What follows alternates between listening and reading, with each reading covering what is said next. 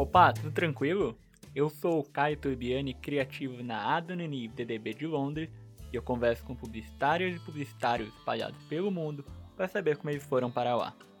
Antes de tudo, algum recado. Se o podcast está ajudando você a sair do Brasil ou a lavar a louça, entra lá em apoia-se.se barra como você foi parar aí e colabora com o projeto. Se você já está fora e já tem máquina de lavar louça, me ajuda mesmo assim.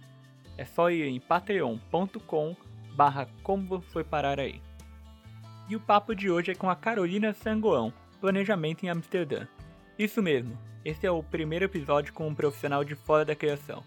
A Carolina é de São Paulo e começou a sua carreira na agência Loduca, onde entrou como estagiária e saiu quatro anos depois como planejamento estratégico. De lá ela foi para a Almap, onde ficou quase dois anos.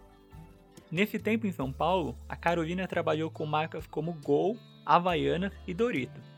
Tá bom, né? É, para ela ainda não estava bom não. Até que um dia, depois de uma viagem, ela decidiu que iria para fora. Dessa vez de vez, para conhecer lugares novos, gente diferente e viver uma outra cultura. Sabe aquela coisa que publicitário só funciona com prazo? Também vale para isso. Um dia ela imprimiu um calendário e chutou uma data e foi embora. Tá, tá bom. Esse podcast não tá aqui para glamorizar a coisa. Não foi tão simples. Ela começou a conversar com quem já estava fora para saber como era a vida por lá, os custos, o mercado de trabalho e algo muito importante. Começou a pensar para onde ir, porque ela sabia que queria ir, mas ainda não sabia para onde. Hoje a Carol trabalha com marcas como Crocs, JBL e Nature Box. Foi um papo muito bacana onde a gente falou sobre se mudar sem trabalho e sem proposta, sobre vida de freelancer lá fora, sobre o processo dela para entender a cabeça dos holandeses e como aplicar isso no trabalho e as diferenças entre a Holanda que a gente imagina e a Holanda da vida real. Então escuta aí para saber mais sobre como a Carolina Sangoão foi parar em Amsterdã. Uh, eu queria que você começasse com um nome, onde você está e como você foi parar aí.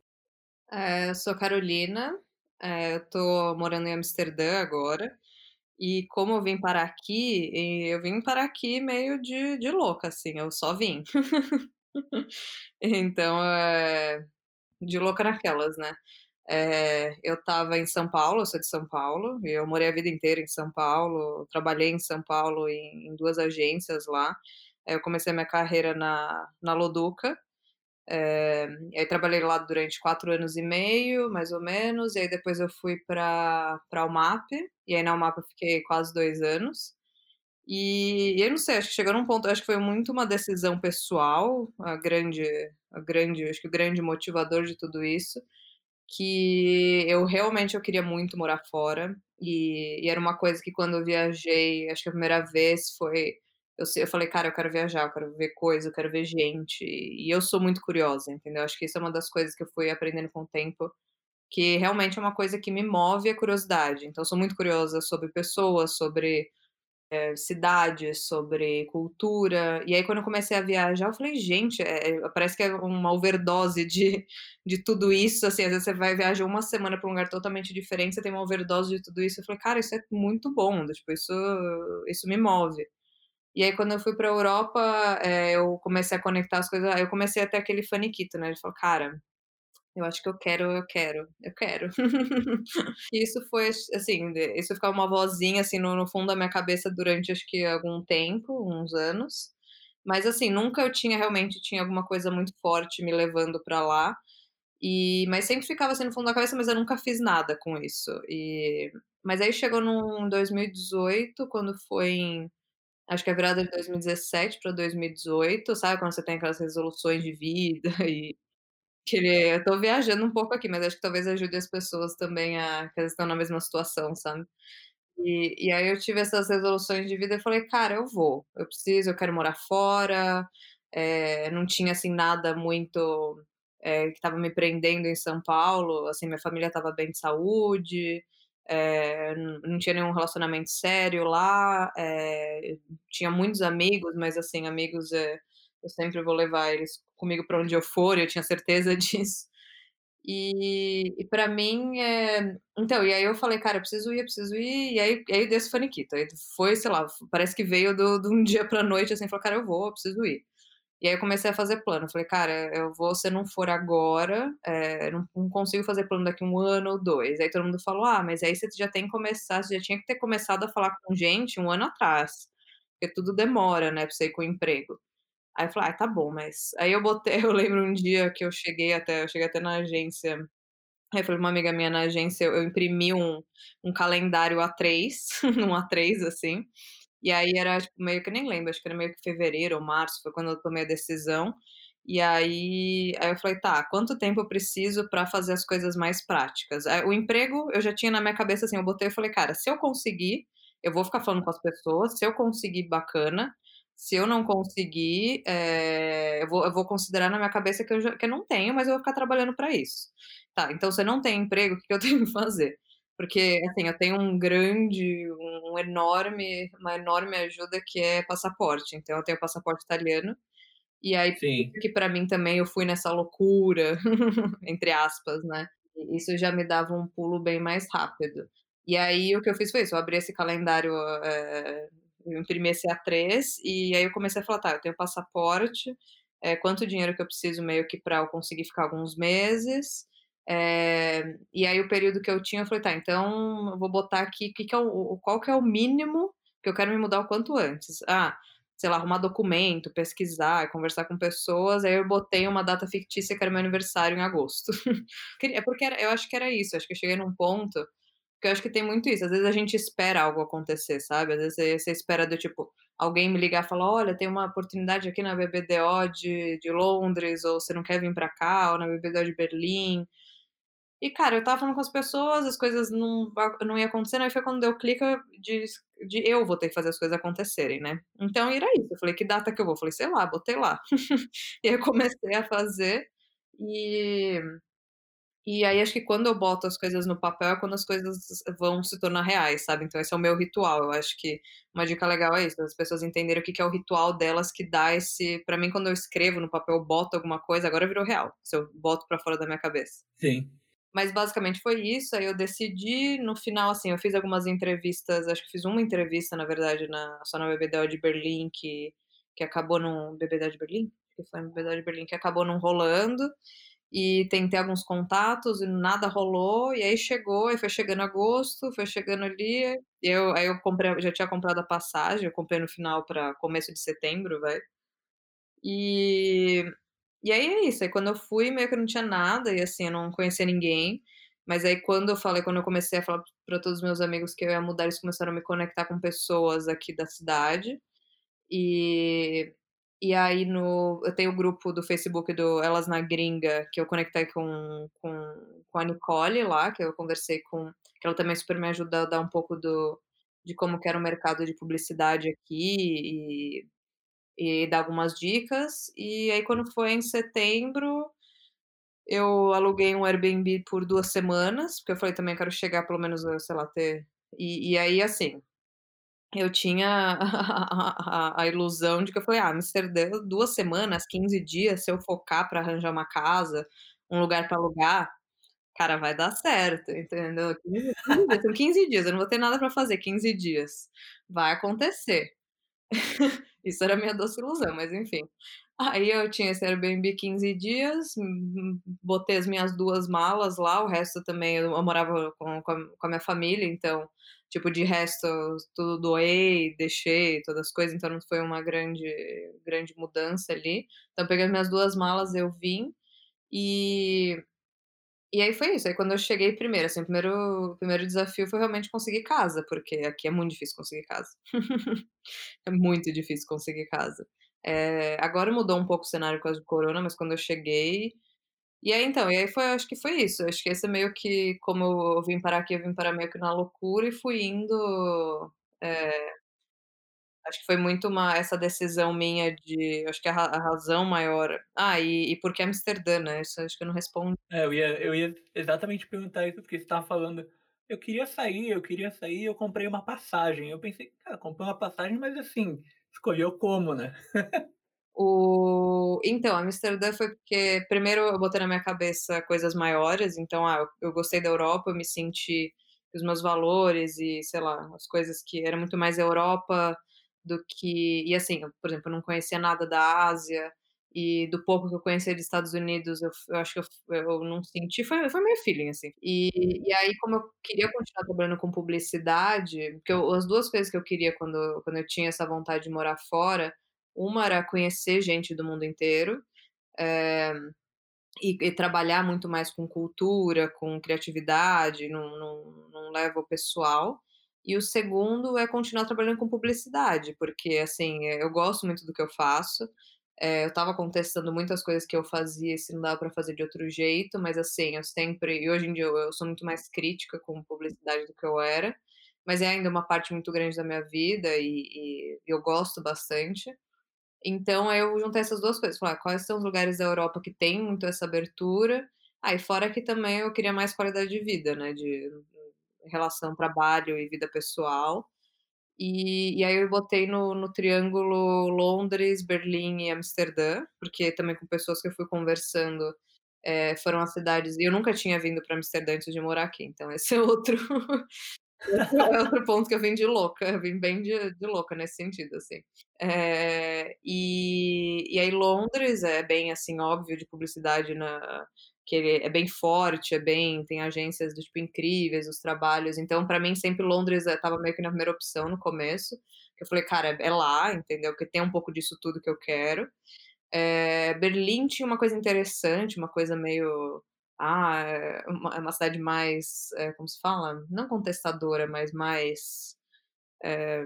Mais rebelde. É, então, tinha um pouco mais, eh, essa coisa mais rebelde de que eu achava interessante. E aí tinha Amsterdã no meio, que Amsterdã no meio era meio que um que era era meio que uma incógnita, mas é sempre eu eu gostava muito da da da questão de ser uma cultura diferente, sabe, uma cultura que tinha eh, e assim, eu sempre gostei muito também de inovação, tecnologia, novos negócios, então eu acho que, eh, a Holanda em si sempre sempre aparecia na minha cabeça com uma percepção de um lugar que sempre estava tentando estava sempre, tipo, sei lá, em muitas empresas nasceram aqui, e sempre me impressiona pelo tamanho da Holanda e ser ter todo esse poder de inovação, de criatividade, e assim, qualidade de vida, working life balance de de trabalho e e e vida pessoal era todo mundo falava muito bem. E e aí como eu queria dar um slowdown, assim, desculpa, como eu queria dar uma uma coisa mais, Dar eh uma acalmada, assim, no ritmo. é, dar uma acalmada na na rotina que eu tinha de São Paulo, eh, Amsterdã foi, eu acho que a melhor escolha ali, entendeu, porque Berlim, eh, tinha muito peso da de falar, eh, alemão, eh, Londres ainda eu tinha essa sensação de que eu ainda ia ser um pouco mais esse rush de de trabalho, e Amsterdã tinha essa interessância pra mim, sei lá, e eu falei: "Ah, vou vou tentar". E assim, no final eu tinha eu tinha muita tinha muito suporte, então no final se tudo desse errado, eu teria gasto minhas economias e voltado pra São Paulo, que não era por isso que eu falo que é na loucura, mas assim, não é também grandes riscos, tipo, meu Deus, eh eh, não tenho família, eu tinha muitos privilégios, essas coisas tenho, né, então, foi uma escolha,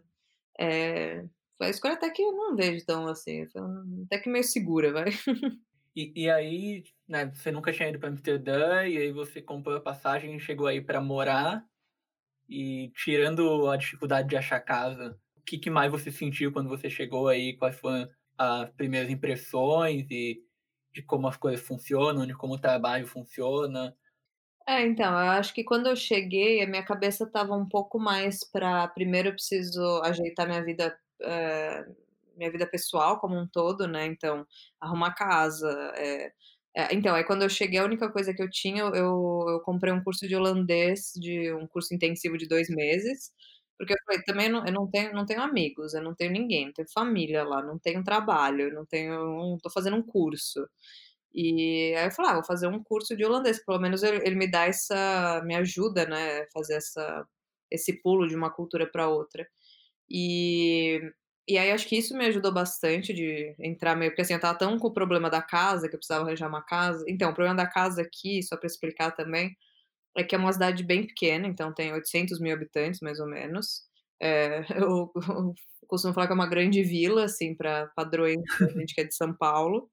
Eh, e é uma cidade, assim, bem concorrida, porque é meio que no centro da Europa, eh, tem uma qualidade de vida ótima, então muita gente vem para cá. Então, realmente, se você quiser morar na cidade, mais perto do centro ali, dos Arcos ali, é é bem concorrido, então por isso que é difícil achar casa. Então tem muita gente para pouca casa no final, então muita gente procurando casa para pouca casa, então por isso que é bem concorrido, ainda mais quando você chega sem garantia nenhuma, tipo, eu não tinha trabalho fixo, eu tinha só cidadania, e aí não tinha como provar nada, não tinha como provar, tipo, que eu já tive outra então já tinha, sei lá, 30 candidatos com, sei lá, família, emprego estável, não sei o quê, que poderiam Sim. comprovar muito mais, então por isso que é difícil. Eh, mas as outras coisas quando eu cheguei aqui, eh, eu não sei, eu cheguei aqui bem no no acho que meio que o clima não estava tão ruim ainda, porque eu cheguei em setembro, então estava meio que o final ali do do verão. Eh, então, eu não sei, acho que eu estava tão curiosa que o primeiro primeiro mês foi bem uma foi meio que essa mistura de tentar achar ca não sei, eu eu acho que tem uma coisa que é um é um país, eh, o sistema aqui é tudo muito fácil, não sei, para mim, entendeu? Então essas coisas que são mais burocráticas são muito simples, eh, o problema é que é em holandês, mas aí eu também não sabia falar holandês, mas fora isso tudo funciona muito simples, então do tipo, ah, eu cheguei e, assim, eu conversei com muita gente, então acho que a rede de apoio te ajuda muito também. Eh, então quando eu cheguei também eu tinha eu tinha, por exemplo, o contato da da Nicole, que eu tinha feito, já que ela estava me ajudando com algumas coisas, e também teve quem me ajudou muito foi foi a Bia, que foi a amiga de um amigo meu que ele me apresentou, que ele tinha amiga em comum, e aí ela também já foi me falando são as 2 são brasileiras, né, e aí ela também já foi me falando as coisas que eu tinha que fazer, mas assim, assim que você sabe mais ou menos o o processo, a burocracia é muito simples. Então, tipo, ah, você tem que ir ali na prefeitura, você leva esses documentos, eh, marca horário, você marca horário, você vai lá, está no mesmo horário, não é cheio, não tem nada, e eles vão te dar o BSN, que é tipo o CPF, e e aí com o seu com esse número você você consegue abrir a conta, isso os únicos perrengues era meio que, ah, como que era o negócio? Acho para você ter o para você conseguir abrir a conta, você tinha abrir uma conta no banco, você tinha que ter, eh, um registro de casa, mas para ter você tinha acho que para você ter o BSN, você tinha que ter o registro da casa, e para você ter a ca sei lá, eu sei que tinha era meio que encrencava, mas, eh, aí ao passo que você ia ajeitando as coisas, tudo fazia sentido, sabe, então meio que parece que tudo faz sentido, e abrir a conta no banco também, abrir uma conta no banco digital, que é o Bank aqui, que é tipo Nubank, então foi muito simples Hã. e eh, eu acho que assim, se você eu eu acho que essa que é uma outra dica também é, se você tem acesso à informação, se você tem acesso a pessoas, eh, isso vai te ajudar muito, porque as pessoas já foram me dando informações digeridas, sabe. Acho que por isso que Sim. grupos, por exemplo, Elas na Gringa é essencial, o mesmo podcast que você está fazendo é essencial, porque realmente se você não pesquisa é porque e eu também, assim, como eu sou muito curiosa e eu trabalho com com planejamento que é essencialmente também muita pesquisa, então eu já tinha muito esse ímpeto dentro de mim de tipo: "Cara, então antes, mais do que eu ficar tentando só procurar emprego, cara, vou tentar falar com mais pessoas que eu posso, vou pesquisar tudo que eu posso, vou digerir", e e aí com isso, com essas informações foi foi simples. E estou pensando nos desafios, é porque assim, faz 2 anos e pouco que eu moro aqui, né, então algumas coisas já foi meio que apagando da minha cabeça. Ah, uma um um pouco o o baque que foi, né, porque assim, aqui todo mundo fala holandês, mas, eh, a língua oficial é holandês, mas todo mundo fala inglês também, então todo mundo é meio que bilíngue. Se você vai para as partes mais do interior da da Holanda, eh eh, o cenário é um pouco mais diferente, mas em Amsterdã, basicamente todo mundo fala inglês e fala bem inglês. E e para mim eu acho que foi um pouco essa coisa da língua no começo, porque, tipo, eu sabia eu tinha inglês avançado, eu sabia falar inglês, eu sabia eu trabalhava em inglês muitas vezes do tipo digitando, escrevendo, mas assim, eu nunca falava, entendeu, sempre todo dia, eu nunca eh, então eu não tinha essa confiança, então meu inglês era totalmente meio quebrado, era aquela coisa, a pessoa perguntava, meio que eu entendia, mas aí se eu quis se eu queria falar, ficava mas aí é também assim, é aquele tipo de desconforto que eu falei: "Cara, eu engulo e só só segue", entendeu? E aí eu acho que eu acho que eu lembro que esse momento de tensão pra mim foi isso, que eu estava tentando aprender holandês no curso de holandês, tentando ficar acostumada falando inglês, porque aí eu estava aprendendo holandês e inglês, e pensando em português, então, eh, isso isso foi um pouco uma dificuldade no começo. Eh, mas isso então, da língua acho que foi muito isso, e foi também de, sabe, de, ah, eu nunca também, sei lá, no Brasil, eu nunca tinha morado fora antes, então meu inglês era, tipo, sabe aquilo que você sabe, mas você não tem coragem? E aí depois de um tempo, assim, nos primeiros meses ficava aquilo, tipo, aquela desconforto, mas é aquilo, cara, você vai falar, você vai falar coisa errada, você vai cometer erro, e e eu acho que no final eu acabei encontrando várias pessoas que, pra elas do tipo, elas en entenderam, porque eu acho que esse que é o medo, sabe, que às vezes você vai falar e a pessoa vai meio que te recriminar ou vai achar que você é menos ou não sei o quê. E mas aí no final eu acho que eu tive a sorte de encontrar pessoas que foram super, eh, super sempre me apoiaram com isso, então nunca nunca usaram isso como alguma coisa tipo: "Ah não, mas não não dá pra você falar isso", não sei o quê. Sim, sim, te diminuir. É, não, total, elas sempre foram super me ajudando, eu acabei fazendo amigos também, aí também isso foi me me ajudando a desbloquear tudo isso. E, é, eu acho que esse foi um pouco o o baque, assim, porque eu acho que baque cultural, depois a gente pode até falar sobre isso, mas baque cultural, de amizades tudo, acho que é uma coisa mais que você vai enfrentar mais pra frente, sabe. No começo, são muitos desafios, eh, pessoais mesmo, muito isso, tipo: "Ai, meu inglês, mas que que é isso? Ah, mas a casa, ah, mas o meu o meu o meu que que é o BSN, como eu faço o documento", e, cara, vai indo, assim. Em relação a trabalho, assim, porque que nem você falou, né, você foi na loucura, digamos assim, né, mas assim, foi sem uma proposta ou foi sem um você queria mudar, mas você não sabia o que que você ia fazer quando você chegasse aí. Como é que você deu início a essa parte, assim, de você meio que resolveu um pouco a vida pessoal e aí falou: "Tá, agora eu vou onde é que eu acho trabalho, com quem eu falo, hã, como é que é o mercado", essas coisas, como é que as coisas começaram a acontecer pra você? Pra mim, eh, eu não sei, o meu jeito também é eu acho que é o mais normal, né, é tudo acontece ao mesmo tempo na sua cabeça, então você fica sempre com essas outras coisas, e é meio que prioridades. Então sim, sempre ficava no no no fundo da minha cabeça o negócio do trabalho, e e aí eu descobri, conversando, por exemplo, com a Nicole, ela me contou, ela falou: "Olha, tem essa" eh, e eu comecei a procurar, tipo, LinkedIn, vai LinkedIn e todas essas coisas, todas as coisas mais básicas, sabe, tipo, vai no LinkedIn, vai no site das agências, e aí fui fazendo tudo isso, conversa com gente que que é do Brasil, que já foi lá. Por enquanto nada estava acontecendo, aí a primeira coisa real que aconteceu ah, eu fiz uma entrevista também, eu nem lembro que agência que era, não lembro se era na CDW, eu não lembro, sei que fiz uma entrevista por causa de LinkedIn e tudo, mas no final só, tipo, fiz a entrevista, "Ah, legal, bacana, não sei o quê", mas era isso, era meio que nessa primeira fase era o meu segunda prioridade era o trabalho, então enquanto eu resolvia coisa, eu ficava vendo trabalho aqui, e a primeira coisa grande coisa que aconteceu foi foi essa residência, que eu fiquei sabendo que essa residência criativa dessa agência que chama and Sunny, eh, depois eu descobri que ela era super também famosa, quando estava em São Paulo eu não conhecia, e e aí eu vi que eles logo quando eu cheguei, que eu cheguei em setembro, eh, eles estavam com esse programa aberto que que chama que chamava Seventy two You You, que é de nem lembro o que era, acho que era Seventy two You Unique, alguma coisa assim, que é uma residência criativa que eles selecionavam 8 pessoas de diferentes idades, diferentes, eh, backgrounds, diferentes, eh, culturas e, enfim, e e também de não só de publicidade, diferentes mentes criativas, vai, que eles falavam assim.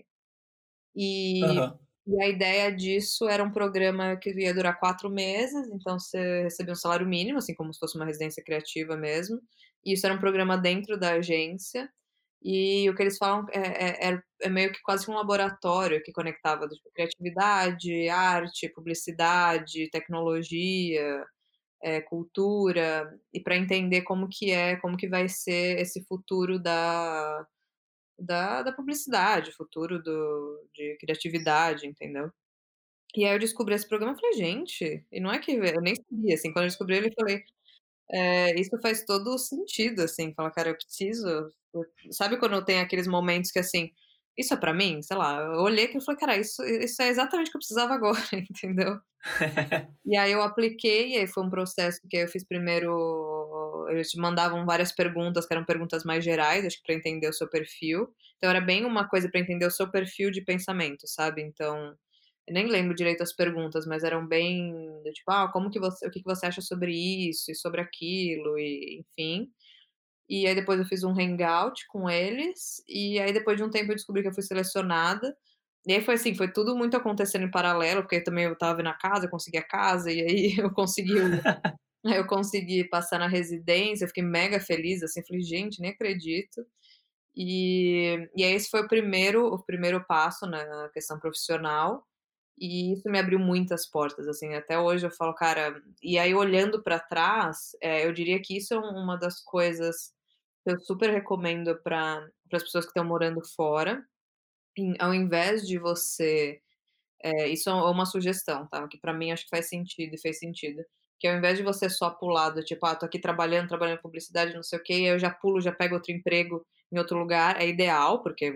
em em que questões mais práticas, mas em questões emocionais, se você puder, antes de fazer isso, fazer que seja, sei lá, 2, 3 meses, algum curso, alguma coisa que é mais você aprendendo e menos você tendo que que dar de volta, eh, vai te dar uma uma suavizada ali na tensão, porque se você pular de uma co é porque é muita coisa que que você vai assimilar, assim, ainda mais num pulo pra do tipo São Paulo, Amsterdã, que são culturas muito diferentes,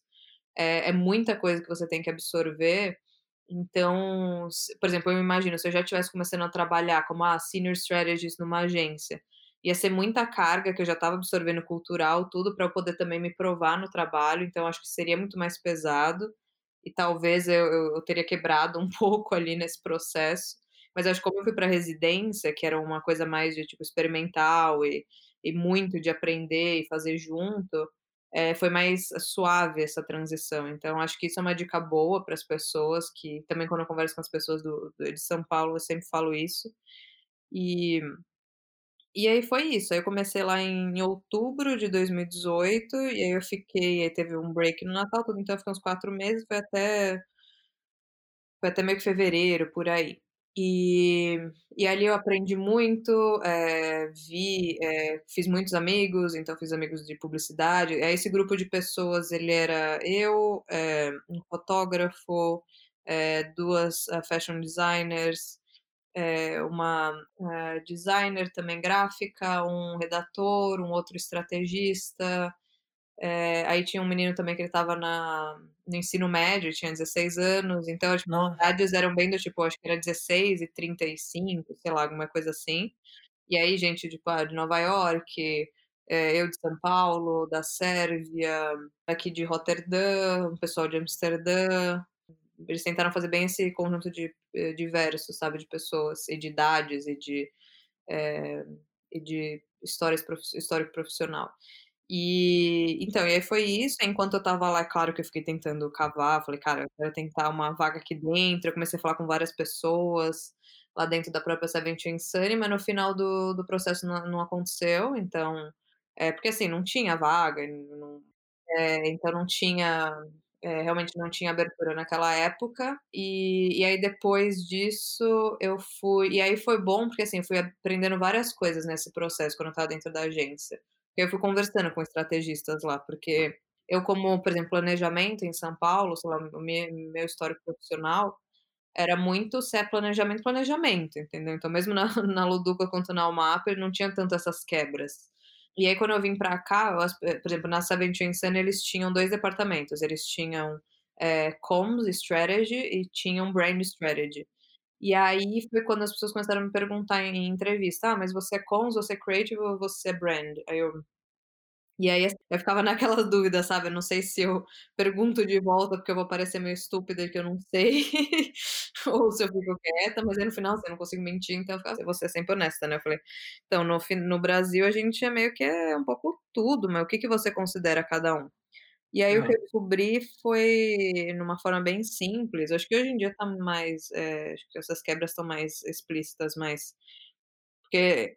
Eh, brand você vai cuidar principalmente de coisas de marca, então essa essa parte mais de estrutura da marca, essa estratégia de então você sabe muito sobre branding, você sabe muito sobre, ah, essa é uma marca nova, então essa marca nova, essas são estratégias que você realmente usa pra, sei lá, eh, awareness, pra reconhecimento de marca e tudo isso, você faz esses planos anuais, então você é meio que esse guardião da marca, territórios, pesquisa, enfim.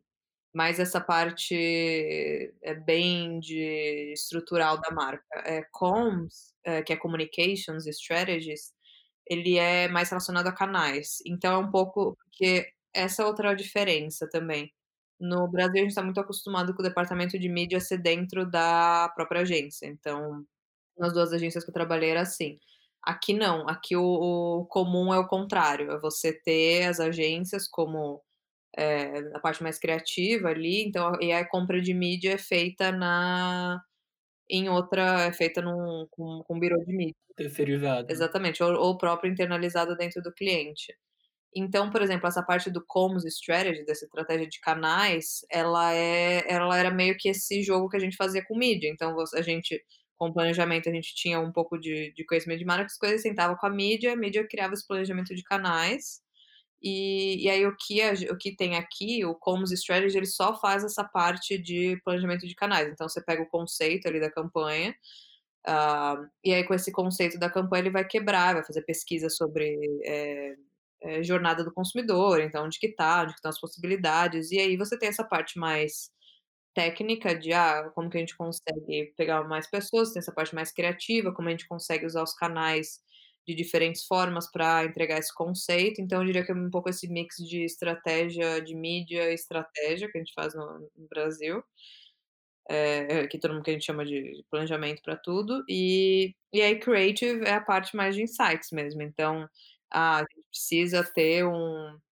ah, a gente quer vender, sei lá, esse Doritos aqui, então a gente precisa entender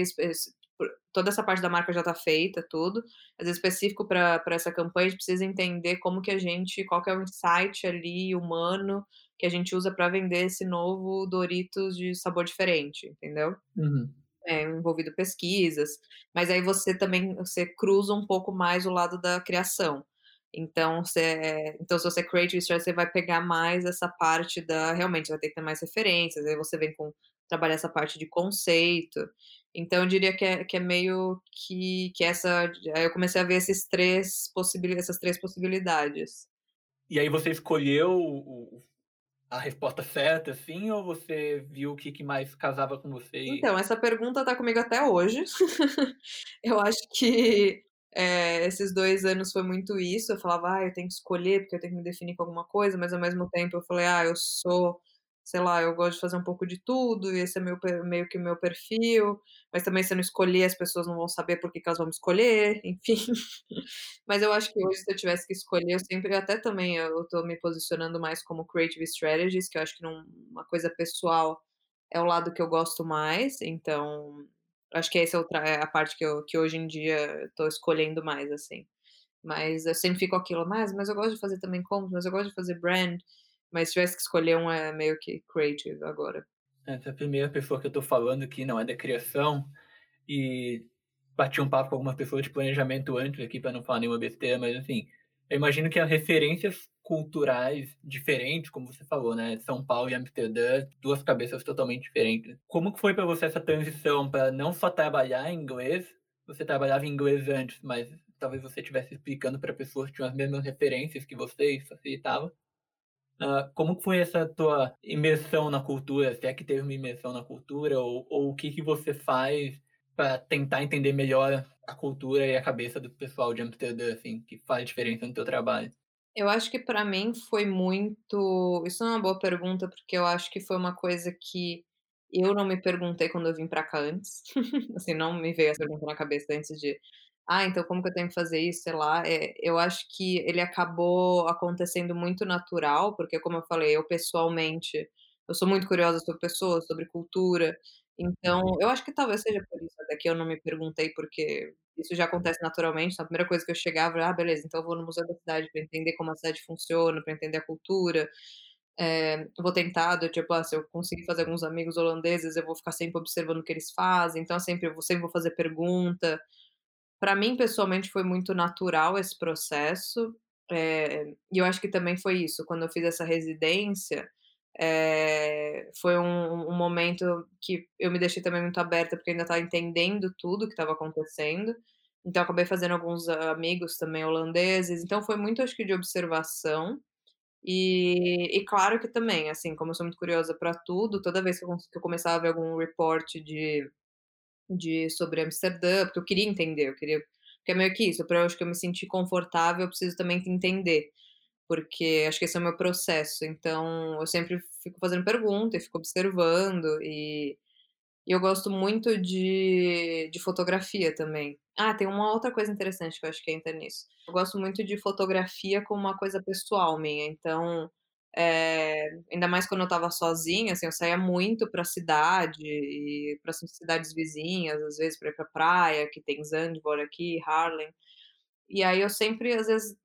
gastava muito tempo, assim, andando na cidade, tirando foto de pessoas, tirando foto eh, tirando meio que observando, esperando um momento interessante acontecer, e indo em museu, então então acho que é muita observação pra mim no começo, muita, assim, então porque tudo era novo, né, então tudo era interessante, acho que é essa sensação que eu tinha.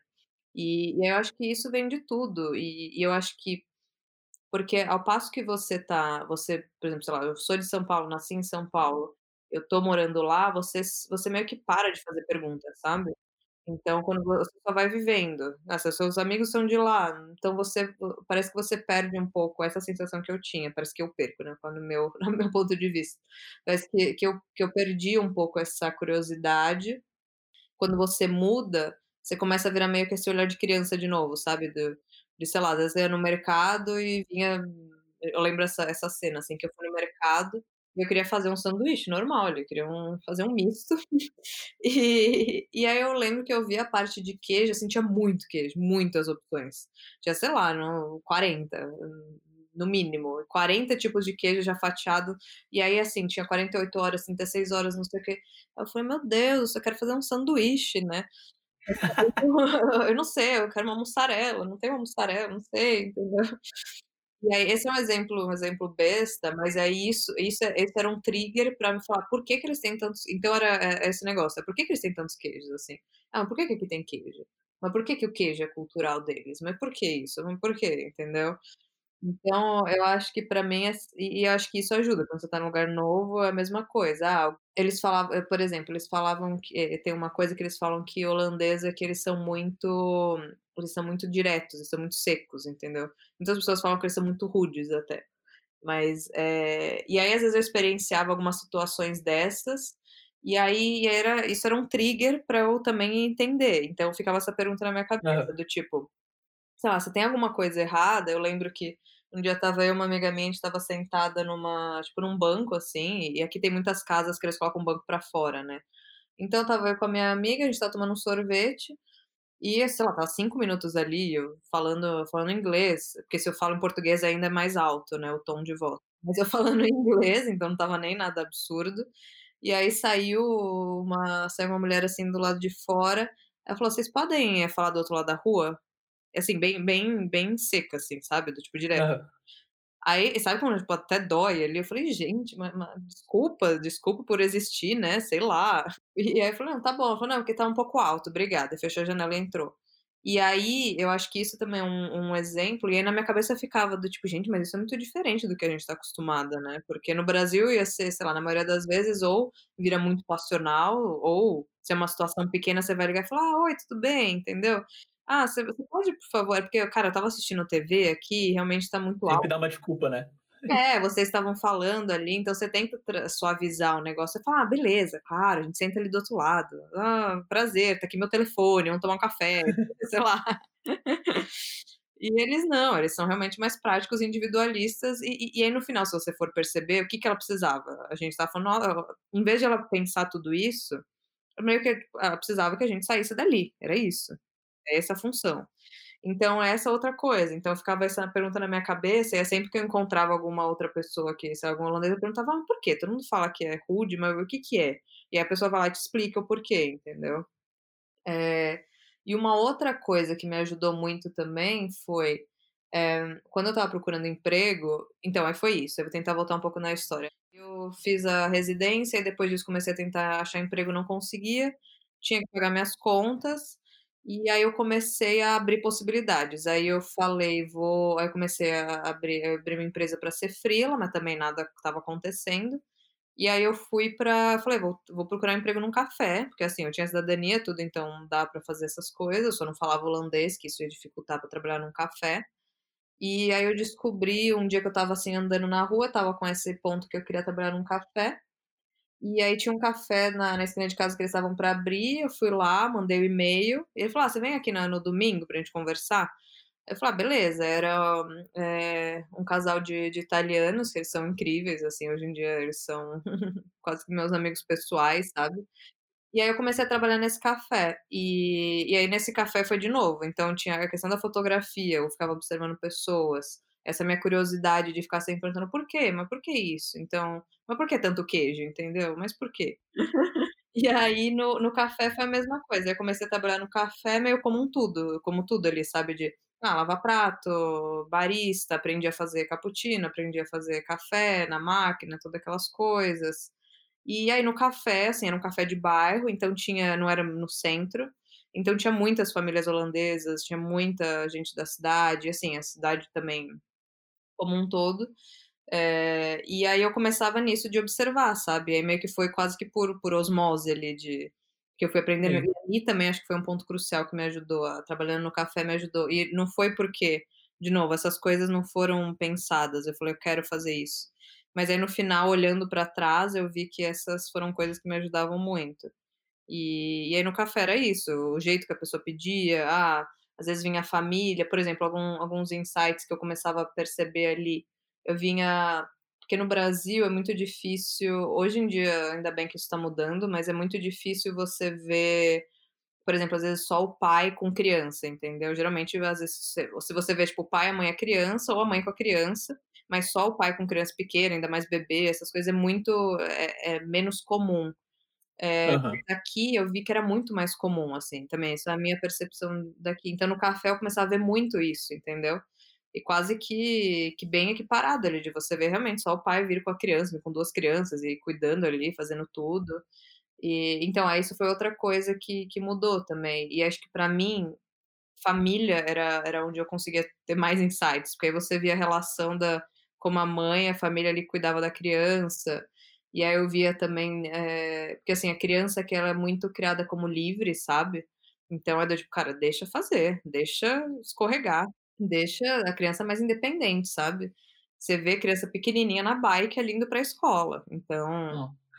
é, não, total, tanto que às vezes até eu ficava eu ficava pensando, falar: "Cara, eu vou seguir essa criança ali, porque eu tô com medo dessa criança ser sei lá, alguém roubar essa criança, acontecer alguma coisa a criança, eu só vou só ter que tá na escola", né, era era essa sensação que eu tinha. Mas eu acho que isso me ajudou muito, então, entender um pouco da cultura, e eu acho que essa acho que é, esses são os pontos, eu acho que o último é é os amigos que eu fiz e e assim, eu também eu sou eu sou bem fácil de conectar com as pessoas, acho que por essa curiosidade também, então qualquer pessoa que é nova pra mim, eu fico: "Ah, oi, tudo bem? Você quer ser meu amigo? O que você tá fazendo?". Sei lá, você tá sozinha aqui, pra mim eu sou total do tipo, sem vergonha nenhuma, assim, de de fazer amizade, sabe, eu não acho que isso é uma coisa boa minha, que eu não tenho tanta de às vezes eu ficar com medo do que a pessoa vai pensar de mim, não sei o quê, eu sou meio que do tipo: "Ai, dane-se, você quer ser meu amigo? Não, não, não, você, você, não, não, não, não". Ah, até até isso isso é bem importante, até quando você tá saindo do teu país e, assim, às vezes você tem que tomar algumas atitudes, assim, e ter o e se aproximar das pessoas e e falar, e porque às vezes ela também não não sabe, você é um estranho lá, né. Total. Isso é complicado e eles têm um hã, o brasileiro faz amizade muito fácil, né, mas aí quando você tá em outra cultura, você consegue ver que não é todo mundo assim, né, que se sei lá, se você for esperar pra um um um inglês chegar e te perguntar alguma coisa, como é que você tá e não sei o quê, não sei o que lá, talvez ele vá perguntar por educação, mas realmente pra se conectar e fazer amizade, eh, leva mais tempo, assim. Né, você mencionou o o freela aí, que você abriu a tua própria empresa e tal. Mas eu queria que você contasse um pouco mais como é a vida de freela aí, entendeu? Quando você chegou para trabalhar mesmo no, numa agência, qual a diferença do seu dia a dia como planejamento aí e, e em São Paulo, por exemplo, sabe? O que, que você vê de, de diferente, o que, que você... Você teve que mudar do jeito de trabalhar? Como é que foi? Então, o freela ele aconteceu muito mais por uma necessidade do que opção, do que uma escolha, na verdade. Porque foi isso, eh, eu eu cheguei nessa nessa sinuca que era, cara, acabei a a a residência, eh, assim, o meu acho que isso que era o que me segurava, porque o meu motivo maior de estar aqui era querer morar aqui querer ter essa experiência de vida e e, assim, nunca vim com também do tipo data, falar: "Ah, vou morar 1 ano, vou morar 2 anos, vou morar o resto da vida", eu sou muito mais do tipo: "Eu quero morar aqui agora", e eu queria continuar morando aqui. E e aí eu fui pesquisar para que para você ser freela, para você abrir sua própria empresa, eles te ajudam muito, então é muito fácil, do tipo, você marca um você marca um horário ali no no KVK, que é que é a associação que te ajuda que ajuda você a abrir a sua empresa, e aí na mesma semana você vai lá, você paga 50€, isso é tudo que você paga para abrir a sua empresa, não precisa pagar mais nada além disso. Você tem, claro, eh, permissão de morar, acho que aí eu não eu não consigo falar mais além disso, mas, eh, se você tem a permissão de estar aqui, ter ter cidadania, essas coisas, você só paga os 50€, você fala para o que que você quer, tudo, e a sua empresa tá aberta, acabou, entendeu? E aí, assim, tem toda aquelas coisas de você tentar entender como que funciona para pagar imposto, e aí isso foi também um pouco de perrengue, assim, mas aí no final você se você tendo amigos e pessoas ali e para aí foi confiar e foi falar foi sempre, vai escolha, mas também quando eu aliviando. escolhi, eh, foi foi E escolha, foi necessidade, mas aí também quando eu comecei a ser freela, meio que eu não sabia como que era, como que eu ia fazer, mas assim, eu tinha muita confiança no meu trabalho, eu já tinha trabalhado, vai, 6 anos no no Brasil, então eu já tinha, sabe, aquela confiança de que, ah, já passei por, eh, estágio que você meio que absorve, já passei por assistente que você faz partes, eu já era eu já estava um bom tempo sendo supervisora, que é quando você já consegue fazer todo o trabalho junto, integrado, em planejamento isso, né.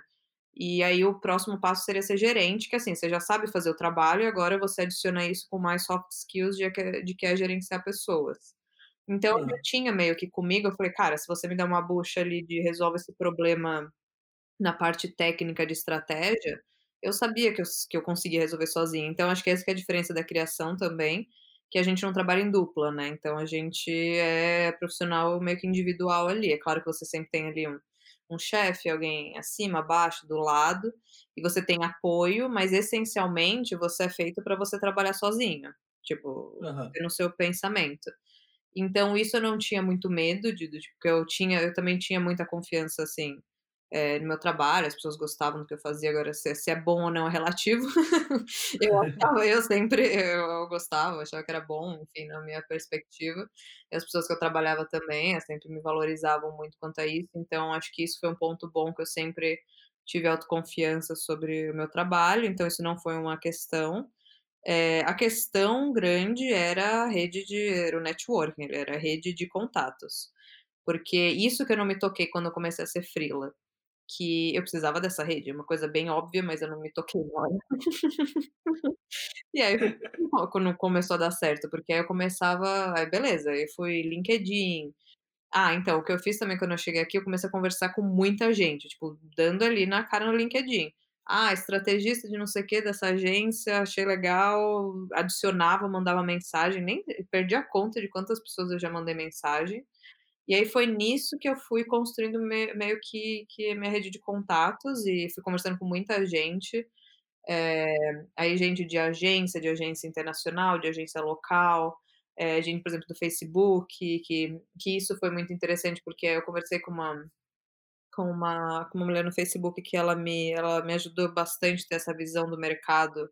porque como ela trabalhava com várias agências, ela me deu quase que um um short ali de: "Cara, isso daqui isso daqui é o que funciona, isso daqui que não é", porque às vezes Legal. eu conversava com gente de agência só, eles tinham muito mais a visão interna ali. Então essa agência, nesse ambiente e é isso que foi que me deu um clique, porque quando eu comecei a conversar com muitas pessoas de várias áreas, eu comecei a ter o parece que a minha visão ampliou, sabe. Então eu falei: "Ah, tá, então isso é o perfil de agência mais global, isso é o perfil de agência mais, eh, local, isso daqui é o perfil de sei lá, eu vi muita tendência também de produtoras ganhando muito muito espaço, e produtoras e também agências internas, e aí ela me ajudou muito a dar essa perspectiva e falar: "Cara, ó, tem tudo isso de possibilidade", eu falei: "Ai, cara, isso é bom", e aí aí fui conectando com pessoas, fui tentando ampliar minha rede de contatos, mas assim, muita gente muita gente me rejei me rejeitou, muita gente nem me respondeu, muita gente falou: "Ah, legal, bacana, mas não". E mas também muita gente me ajudou, entendeu? Então muita gente e assim, só por deu tempo ali de meia hora, 1 hora pra tomar um café e só falar pontos de vista daquelas pessoas e sabia que, assim, eu não podia dar nada em vol de de troca ali naquele momento, entendeu? Então as pessoas sabiam, falou: "Cara, não, tô aqui pra ajudar", isso deu muita esperança. E aí eu acho que foi isso, e assim, o aí eu comecei a pegar bastante e aí nesse meio tempo eu estava trabalhando no café, aí eu comecei a pegar uns freelas no Brasil, porque era onde eu tinha rede de contatos, né, então eu peguei alguns freelas em São Paulo, que também foi os meus amigos de São Paulo de novo, assim, quando eu falo muita gente me ajudou, eh, muita gente me ajudou mesmo, em São Paulo, aqui, eh, pessoas que eu não conhecia, pessoas que não que não tinham nada a ver comigo, pessoas amigos de amigos, amigos, eh, então eu vejo isso muito como como eu tenho eu tive muita sorte de ter essas pessoas sempre ali dando esse suporte. E e aí acho que o primeiro freela que eu peguei aqui foi porque foi um cara que ele postou no LinkedIn, e aí uma amiga que eu tinha feito na primeira nessa residência criativa me marcou, e aí ele viu que eu já tinha trabalhado na Seventeen Sunny, ele também como freela, e aí eu acho que ele fez esse mapa de tipo: "Ah, ali eu posso confiar", e ele precisava de alguém pra, tipo, amanhã. E Uhum. aí foi aí que eu comecei a pegar os freelas, e assim, eu comecei a trabalhar com ele, aí eu fiz uma é uma dupla, né, eram 2 caras e e aí eu fiz um trabalho pra Adobe, que era um trabalho de, eh, B2B, era uma coisa super legal, que era estratégia de uma estratégia de comunicação pra plataformas digitais B2B de EMEA, que é EMEA é a região, né, então, eh, Europa, Middle East, África. É, tá certo? Tá certo, é. Eu E também me atrapalho. É, então, isso pra mim também foi foi novo pra mim, porque, assim, eu estava acostumada vezes trabalhar com com contas globais, mas aí começou a aparecer várias dessas outras coisas que são específicas, sabe, da da da região, aí eu eu percebi, por exemplo, quando você trabalha em Londres ou em em Amsterdã ou Berlim ou mesmo em outras, eh você trabalha na Europa, aqui, você tem muito de fazer é como se fosse do tipo fazer trabalho ali pra, sei lá, América Latina, entendeu? Eh, então mas isso é muito comum aqui as agências globais, eh, fazerem isso. E aí eu fiz esse primeiro projeto que, assim, foi um super desafio, mas também foi isso, eh, sabe, fecha o olho e vai. Tinha várias coisas que eu percebi e, assim, vai dando choques de realidade, porque por mais que você se sente confortável no seu trabalho, eh, nas coisas técnicas que você faz, tem muita coisa nova que você precisa aprender. E por mais que você já é sênior, vai ali no no que você faz, eh, você vai dar você vai dar um step pra trás ali, porque você é isso, você é sênior no mercado, trabalhando no mercado de São Paulo, pra aquele tipo pra, sei lá, contas ali do Brasil, algumas contas globais, na naquele cenário, entendeu? Quando você vai pra outra coisa, tem muita coisa mais específicas que você precisa aprender. E aí foi isso, e assim, é do tipo, eh, você vai com humildade e, assim, fala: "Cara, não sei, me ajuda", e vai vão ter pessoas que vão falar: "Não, que eu preciso agora é de uma pessoa que saiba tudo, eu preciso que faça pra amanhã, então vai que vai", e aí vão ter essas eu acho que, assim, eu ganhei muito nessas oportunidades de sabe quando a eu eu percebi que era isso, quando as pessoas não não tinham mais ninguém disponível ali, e aí precisava de alguém, e precisava de alguém pra amanhã que vai começar, e você aí é meio que tem você, eu falava: "Vai você mesmo", e é ali que eu vi a oportunidade, entendeu? Acho que os os jobs que eu peguei foi muito nisso, foi o primeiro os os freelas foi muito nesse freela que você precisa pra amanhã, pra fazer no final de semana, e e aí eles pagam também a diária, então é meio que isso. Então você vai lá Aham. no dia que que você que você for e beleza. E e então, aí esse foi o primeiro e, assim, os desafios que veio com o freela, cara, é uma montanha-russa, né, eu acho que tudo isso foi uma montanha-russa, mas, eh, é uma coisa que às vezes você não percebe quando você tá dentro, aí vai vai ter proble vão ter problemas que eles vão ser mais, eh, pontuais, então, sei lá, no começo era burocracia, cara, como que eu pago imposto? Não faço ideia, que que eu tenho que fazer? Meu Deus, eu daqui a pouco amanhã o governo vai pedir trin sei lá, 3.000€ de volta, porque eu não paguei nada certo, eu não sabia. Aí depois vem essa dificuldade de, ah, eu tenho que ser especialista no que aí vem essa essa meio que esse sei lá, comigo era muito isso de: "Ah, eu tenho que ser especialista nisso, mas ao mesmo tempo tem várias coisas que eu não sei, e aí se eu perguntar que eu não sei, eu não eu vou Vão descobrir que você não sabe. É, e aí, assim, mas aí eu ficava balançando, mas tem outras coisas que eu sei que eles não sabem, entendeu? Então era todo aquele trabalho emocional, mas assim, pra mim a a estratégia não estratégia, mas era como eu sabia lidar, era sempre ser honesta e falar: "Cara, eu não tenho isso, mas tenho isso. Ah, então, mas como que faz isso? Mas e aquilo?". Então e esse foi o primeiro trabalho que eu tive, e aí foi nessa montanha-russa de de emoções, né, tinha mês que eu fiquei acho que durante muito tempo vivendo mês mês por mês, então junto Sim. do café, e aí esse freela às vezes eu trabalhava, sei lá, 3, 4 dias, que assim, a diária eles pagam bem tudo, porque realmente não é sempre que você tem, né, então e aí pegava o dinheiro do Brasil, aí convertia pra euro, e aí não dava nada. Tentando ser mais prático pra ajudar as pessoas. Acho que o desafio de ser freela é rede de contatos, isso vai pesar muito, porque, eh, isso é que vai fazer aparecer os freelas ou não. Eh, o segundo é organização pessoal e emocional, porque no final você é era isso, você é o seu project manager, você é o estrategista, você é o contador, você você é tudo, entendeu? E você vai ter que ser o seu seu você o seu terapeuta ali pra segurar as suas emoções, entendeu? E no final é isso, você ainda tá meio que sozinho num país diferente, numa cultura diferente. Mas eu acho que os segredos não segredo, mas acho que pra mim o que me ajudou é que quanto a isso eu não pensava muito, eu só ia. E aí quando os problemas iam aparecendo eu ia eu ia arrumando conforme for, é tipo meio que trocando a roda enquanto o carro tá andando. E e aí eu acho que as as 2 coisas que é importante é ter é flexibilidade e resiliência ali, então é, por mais que às vezes vão vai vai ter meses que nada vai acontecer, cara, segura de novo, segura, engole, dá uma uma descansada, entendeu? Tira aí 1 dia ou 2 que você realmente não consegue, descansa e vai de novo. Vai tomar na cabeça de novo, vai de novo, "Ah, não tem freela", ah, vai de novo. E flexibilidade é isso. "Ah, cara, não tem freela aqui, será que eu não consigo pegar um projeto no Brasil? Será que eu não consigo trabalhar num café?". Ah, eu fazia dog sitting também, então eu cuidava de Ah, cachorro. legal. Então eu acho eu acho que eu acho que é isso, se e isso, assim, funcionou pra mim, porque eu estava muito focada em querer ter minha vida aqui, querer morar pra querer morar aqui, e eu tinha muita confiança no meu trabalho, acho que essas 2 coisas me ajudaram muito, e assim, facilidade em fazer amigos também, então essas coisas foram muito me ajudando, mas claro, assim, cara, altas crises eu tive nesse meio tempo, assim. Eu falo, por exemplo, isso com mais tranquilidade, mas no processo era vira e mexe, do tipo: "Cara, será que eu vou conseguir? Ah, eu já tô tipo, sei lá, 6 meses eu não eu tô pegando uns freela aqui, outro freela ali, que que eu tô fazendo na minha carreira? Ah, mas será que carreira? O que que é carreira?", É. entendeu? É, isso isso às vezes você começa a se questionar até por que que você saiu da onde você estava, e que você acha que não estava tão ruim, né, agora que você já saiu, assim. Fala: "Não, mas não estava tão ruim, por que que eu fui sair de lá e tal, não sei o quê". Mas acho que o lado ruim, mas também é o lado bom, é que o Brasil é muito longe. Então, assim, cara, pra você voltar vai dar muito trabalho. E aí é mais fácil você continuar e e e continuar empurrando, sabe,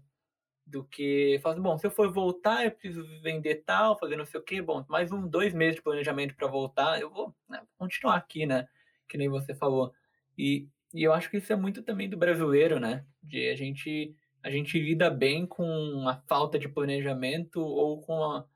não ter controle sobre as coisas, né, porque por mais que você queira prever o o os perrengues que você vai passar, é impossível. Você acha que você vai passar certo os perrengues, né, mas aí as não, as coisas acontecem de um jeito e e que não aconteceu com ninguém, só acontece com você, tem coisas que só acontecem com você. E aí ninguém te contou como vai resolver. E aí você vai lá e fala: "Cara, eh, eu vou ter que dar um jeito aqui, né, vou trabalhar num café". Eu quando eu estudei aqui, eu tive uma crise de pânico um dia, tive um ataque de pânico, assim. A gente estava entrando numa reunião pra apresentar pra uma agência, o o curso faz um tour pelas agências em Londres. E aí quando o cara abriu a porta da da sala de reuniões, eu saí correndo da agência. Eu saí correndo, porque a porta da agência estava atrás de mim, e ainda bem que estava aberta, porque se tivesse fechado eu tinha batido de cara, assim. Eu só virei de costas e saí correndo. Porque era tanta coisa, né, tanta coisa acontecendo, e é o que você falou, algumas coisas começam a não dar certo, você fala: "Cara, que que eu tô fazendo aqui, velho, tipo, será que, tipo, né, será que vai dar certo um dia, né?". E acho que é, é, é bom as pessoas saberem, assim, porque no Instagram e no Facebook a gente não coloca essas coisas, né? A gente só coloca as coisas mais bonitas. É, não, eu acho que isso é importante até falar, porque isso acontece muito, que é, pra mim isso acho que foi realmente uma coisa que ficou bem intensa, porque tanto que quando antes de eu mudar pra cá, eu comecei a fazer terapia, justamente por causa disso, assim. Eu sempre fui, às vezes, meio interessada, mas eu nunca tinha tomado a decisão de falar: "Cara, não vou fazer terapia". E assim que eu tomei a decisão de mudar pra cá, veio essa decisão de que eu tinha que fazer terapia também. Porque, assim, tinha tanta coisa acontecendo na minha cabeça que eu não conseguia lidar com isso, e eu falei: "Eu vou se eu quero mudar, vou morar num lugar sozinha, não tô nem com isso resolvido", eu falei: "Meu Deus, que que" mas eu quero muito. Então eu falei: "Vou pedir ajuda", eu comecei a fazer terapia e, assim, eu tive muita sorte também que a terapeuta que eu peguei de cara eu já me dei com ela, assim, sabe, porque acho que esse é um processo também com terapia que às vezes demora pra você chegar no seu no terapeuta que você você curte e tudo, faz sentido pra você. E aí foi é isso e aí foi isso, aí eu fiz terapia acho que antes de mudar pra cá, e aí quando eu mudei pra cá, ela falou: "Ah, vamos tentar fazer via videoconferência?", que hoje hoje virou um Normal. É, mas na época ela falou: "Ah, vamos", né, até ela ofereceu, ela falou: "Ah, vamos tentar, assim, a gente vê, se funcionar, se não funcionar a gente a gente desiste". E aí eu tô fazendo até hoje, eu faço, assim, religiosamente toda semana, ligo ali no WhatsApp pra ela e a gente, eh, fala, porque e assim, acho que isso que é importante, porque, cara, vai vai vai dar uma enlouquecida, porque, assim, é muita coisa. E fora que, assim, a sua percepção de vida, eu acho que quando você faz esse pulo mais drástico, eh, vai mudar. Suas coisas, as suas referências vão mudar, e aí isso que aí você começa a ter uma esse processo de, ah, você entende porque e era era isso que que que acho que é importante, que pra você, sei lá, na minha perspectiva também, pra você analisar as coisas, você precisa de comparativo, entendeu. Então, você o yin yang ali, você precisa de um pra você precisa, sei lá, do claro pra entender o que que é escuro. E, enfim, aí acho que quando você faz essa mudança, você adiciona um layer enorme, assim, porque aí você começa a perceber, ah, o que que é voc e assim, pra mim também foi, eu tinha morado com a minha família a vida inteira, a primeira vez morando sozinha, então foi um layer maior. Então eu era, tipo, sei lá, eu entendendo o que que era eu, o que que era eu porque tinha a cultura, sei lá, de São Paulo, por exemplo, o negócio de trabalhar de você ver tudo isso, e eu também nunca tinha morado fora de São Paulo. Eh, você vê o que que é você como brasileiro, então a cultura brasileira influenciando você, eh, e você, a profissão, e aí quando você vem pra cá, e aí você entende, você tipo, eu estava morando sozinha a primeira vez, eh, numa cidade muito menor do que São Paulo, então o que é de uma cidade grande, você viver numa megalópole e você viver numa cidade que tem 800.000 habitantes. O que é Europa, o que é América, o que é Brasil, o que é e aí, assim, a sua percepção, ah, o que que o que que você vê das coisas, você vai mudar muito, assim, muito. Tanto que a sua percepção do do que que é coisas, o que que é o que que a gente faz porque a gente, sei lá, brasileiro, como que a cultura te influencia. E aí isso, imagina, adiciona isso com você tentando fazer a sua vida acontecer na Europa ou em outro país. Cara, você vai, você vai estourar, você vai estourar. Então, eh, o que foi ótimo também que, assim, todas as pessoas tanto que, eh, os amigos que eu fiz aqui, eu comecei a fazer amigos muito próximos, isso me ajudou muito, que eles sempre me apoiaram nisso, cara, tipo, sente, então, tipo, deixa sentir, entendeu. Cara, tinha dia que eu ficava o dia inteiro no quarto e ficava ali do tipo, sei lá, sabe com aquela com aquela crise de de pânico, ficava meio chorando, meio que: "Que que eu tô fazendo?". Assim, eu pessoalmente nunca tive o negócio de: "Eu quero voltar para o Brasil ou será que eu deveria vol", nunca passou pela minha cabeça, mas era muito o contrário, era muito: "Tá, eu vim pra cá e agora?". Entendeu. Tá, eu vim, eu que eu fiz o que eu queria, mas e agora? E aí junta junta nisso, com toda essa coisa de: "Ai, mas gen" e assim, eu sou muito às vezes minha cabeça vai muito longe pra isso, porque eu acho que eu sou muito também curiosa e fico pensando sobre tudo e analisando tudo ao mesmo tempo. E aí, cara, tinha dia que não não dava, e aí tinha o freela pra fazer, e aí o freela era eu sozinha, entendeu. Era não tinha ninguém que eu poderia falar: "Ah, puta, hoje eu tô meio com uma energia baixa aqui, cara, não consigo, pega pra mim?".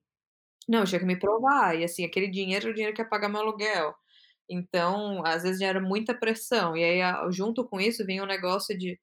"Não, mas eu tô numa vida ótima aqui, entendeu, cara, eu tenho tudo, eu tô uma é uma cidade super segura, não" ele me tirou muita pressão que eu que eu tinha, sabe. eu tô trabalhando muito menos, eh, enfim.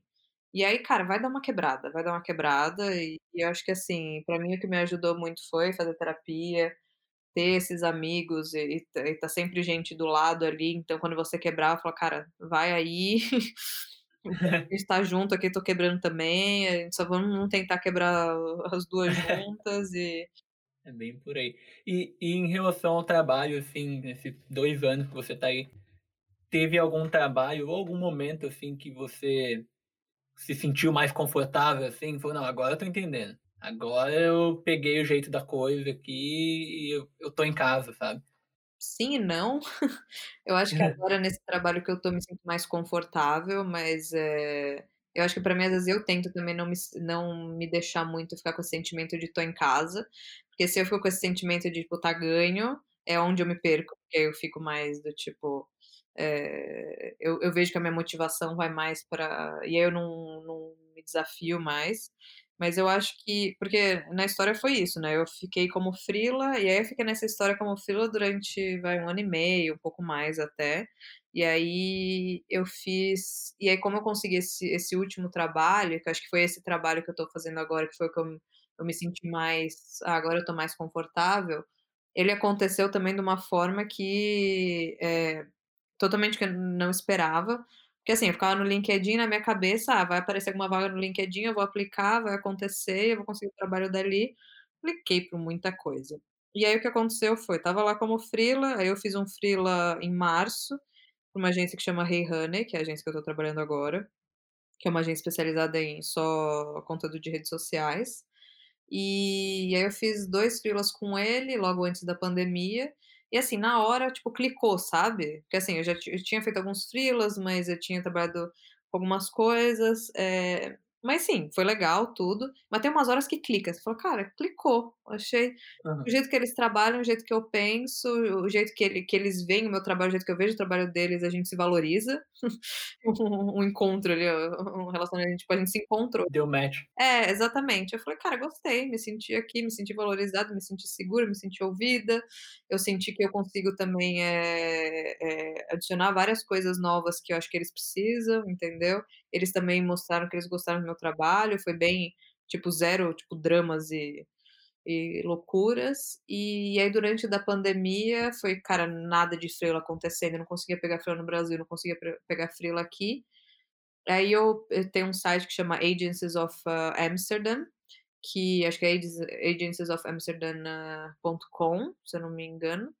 E, assim, ele tem uma lista com todas as agências, praticamente Bacana. praticamente todas as agências de Amsterdã. Aí eu peguei aquele site, peguei todos os e-mails e e juro, mandei acho que uns 40 e-mails, assim, mandei pra todas as agências falando: "Olha, eu sou Carolina, não sei o quê, eu sou freela, mas eu aqui tá meu portfólio, eu tô aberta pra fazer projetos e também tô aberta a a trabalhar full-time, eh, dependendo do desafio, não sei o quê". E e aí no meio dessas eu falei: "Ah, acho que sabe o que eu vou fazer? Acho que eu vou mandar um e-mail também pra aquela agência que eu trabalhei que eu gostei deles". Uhum. Eu só que aí pra eles, eh, eu mandei um e-mail menos do tipo só vender meu trabalho, e aí eu fui honestona, assim, eu mandei um e-mail meio grande, eu falei: "Olha, então, eh, eu comecei, eh" eu mandei para o para o Chris, que é que ele é um dos co-founders, né, que, tipo, eu também me senti super, eh, confortável com ele pra fazer isso. Aí eu mandei um e-mail, eu falando: "Olha, eu tô não sei se lembra de mim, eu fiz o freela com vocês, eh, eu tô aqui no meio da vou ser sincera, tô aqui no meio da pandemia e, cara, tá muito difícil. Eu sei que isso não é o ideal, eh, mas olha, eu tô oferecendo meu minha diária por um pouco menos do que do que deveria, mas realmente tá s" eu falei, eu fui sincera, eu falei: "Cara, realmente tá muito difícil, eu não quero ter que voltar para o Brasil por questões financeiras, hã, me fala, assim, mesmo que for projetos menores ou outras coisas que você tiver na cabeça, e também tô aberta a full-time", enfim. Aí na hora meio que ele não me respondeu, mas, assim, no dia seguinte o diretor de criação lá da agência, ele começou a me marcar em vários posts no LinkedIn que era procurando freela. Aí eu falei: "Ah, acho que eles conversaram", mas aí também nada aconteceu. E aí acho que 1 mês, 2 meses depois, ele me ligou e falou: "Ai, Carol, acho que a gente tem um projeto pra você, não sei o quê". E aí ficou nessa coisa: "Vamos ter ter um projeto, não consigo, não consigo conciliar a data", e eu não consegui pegar o projeto. E aí no final ele falou: "Ah, quer saber?" Ele falou: "A gente tá com vários jobs aqui até o final do ano", isso foi, tipo, sei lá, numa quinta-feira, eh você não quer pegar um uma vaga full time com a gente?" Eu "Quero, cara, adorei, não sei o quê", ele: "Porque eu também acho que que vai dar fit, que são umas contas globais, não sei o quê". E aí ele falou: "Ah, me dá aqui, me dá um um dia". Aí no dia seguinte ele pegou, a gente ficou meio que se ligando, conversando, e aí ele mandou aí depois ele mandou a proposta por e-mail, ele falou: "Você consegue começar na segunda?". E aí tipo um contrato de 4 meses, assim, pelo menos até dezembro, eu falei: "Vamos, vamos", foi. Sim. E aí em agosto foi quando eu comecei a trabalhar com eles lá nessa agência, e aí foi quando eu realmente eu eu me sen foi acho que a primeira vez que eu comecei a me sentir mais do tipo: "Ah, olha, ele eles eles precisam do meu trabalho, eu eu acho que eu me sinto confortável ali com eles e" porque eram, eh, são contas globais, então muito do trabalho que eu faço porque agora eu eh, então eu eh, foi interessante, assim, porque quando eu trabalhava em São Paulo, eh, a gente às vezes era muito agência local, então, por exemplo, trabalhava com leis, que a gente recebia muita coisa do global, então eu tinha muito essa visão de ser agência local, e às vezes a gente tinha alguns trabalhos, por exemplo, com Havaianas global, que a gente era agência global. Então eu tinha essa experiência dupla, e aí isso e assim, aí isso adicionado aí eu comecei a trabalhar, por exemplo, lá a gente tem a conta de de Crocs, aí tem algumas coisas que são EMEA, tem JBL também, e aí tem algumas contas algumas coisas que são globais. E aí por ter essa mentali e também por ter trabalhado no Brasil já ter um pouco de experiência aqui, eh, eu tinha muito essa expertise de começar a fazer essas estratégias mais globais e que você tem que ser que esse que é o desafio, que você tem que construir uma estratégia de marca que ela é relevante, eh, globalmente e localmente ao mesmo tempo, entendeu? Então isso Uhum. isso é acho que é o trabalho que eu que eles que eu vejo que é mais difícil de ser feito, que eu tenho mais dificuldade de fazer agora, mas é o que eles me veem que tem mais valor, porque é isso, como eu tenho essa visão dupla, então às vezes eles estão fazendo alguma coisa que eles têm a mentalidade muito de Europa, sabe. E às vezes eu falo: "Não, mas a gente deveria pensar dessa outra forma", porque eu lembro que, sei lá, isso não vai funcionar no Brasil. E se você está fazendo uma uma uma estratégia global, hum, eh, eu acho que eu acho que às vezes era isso, por mais que às vezes eu não tinha as respostas, eu tinha as perguntas certas, entendeu? Porque aí quando ele falava alguma coisa eu falava: "Cara, isso não é global, isso é, sei lá, deve ser UK, deve ser Europa, mas não é global", porque pelo menos com o exemplo que eu tenho aqui no Brasil, isso não funcionaria. Então aí, eh, fazendo essas perguntas certas, ah, me ajuda a ter a a em encontro das respostas certas, sabe. E aí foi aí que eu comecei a ver que eu que eu conseguia meio que quebrar uns códigos ali que eles não conseguiam. E aí foi quando eu falei: "Ah, cara, olha, não é que eu não é que rolou aqui", entendeu? E aí tinha muitas coisas que eles me ensinavam de ser realmente de Europa e tudo isso, que eu comecei a absorver, então acho que foi eu acho que eu me senti e fora que, assim, eles são muito eles respeitam muito essa questão de, eh, de horário de trabalho, de de qualidade de vida e de tudo isso, eu acho que isso era uma coisa que eu estava buscando também, mas ao mesmo tempo também são apaixonados pelos que eles fazem, então acho que foi foi por isso que eu acho que eu me senti do tipo, foi mais pelo por bater com o jeito que eu trabalho, o jeito que eu penso, que eu e também eu ver essa troca acontecendo, que aí eu falei: "Ah, gostei", tanto que agora eu estou super, tipo, parece que tirou um peso, assim, sabe, eu falei Eh, você chegou a trabalhar com eles em escritório também ou você começou a trabalhar com eles já era pandemia, todo mundo trabalhando de casa? Eh, não, quando eu trabalhei quando eu fiz o o freela, eu cheguei ali a ir trabalhar um pouco no escritório também, e quando também essa quando eu comecei em agosto, a gente estava trabalhando no escritório, também normal, e aí depois que começou a segunda onda da pandemia, que aí agora a gente está tudo trabalhando de casa de novo. Você notou alguma coisa diferente em relacionamento dentro de da da agência, assim? Porque no Brasil acho que é, não sei, eh, deve ser um ponto de vista da criação, talvez o planejamento é um lugar mais sério, provavelmente é. Mas assim, a criação tem muito, tipo: "Meu, que que você está fazendo aí?", tipo: "Olha essa ideia aqui", sabe, você interrompe as pessoas, hã, sai para almoçar todo mundo junto, ou tem um happy hour. O que que você viu aí que você sentiu diferente ou ou a forma como as pessoas se relacionam no trabalho? Eu eu gostei do planejamento é um lugar sério. É eu não, fiquei intrigada agora, eu falei: "Gente, será que é assim que as outras áreas o planejamento, que a gente é sério? Ou será que a gente está tá fingindo muito bem ali, sei lá". Eh, não, eu acho que assim, não sei, eu não vejo planejamento ass é sério. É claro que Hum. você vai ter os momentos sérios ali, mas, eh, no final não, eu acho que por exemplo, quando eu estava trabalhando na Seventeen Sunny também a gente tinha isso, eu acho que esse negócio de você chegar na mesa do outro e falar tudo por exemplo, na Seventeen Sunny, que era uma agência maior, grande, eu via que tinha, tipo, abertura, mas tem uma questão tem várias questões culturais envolvidas nisso, porque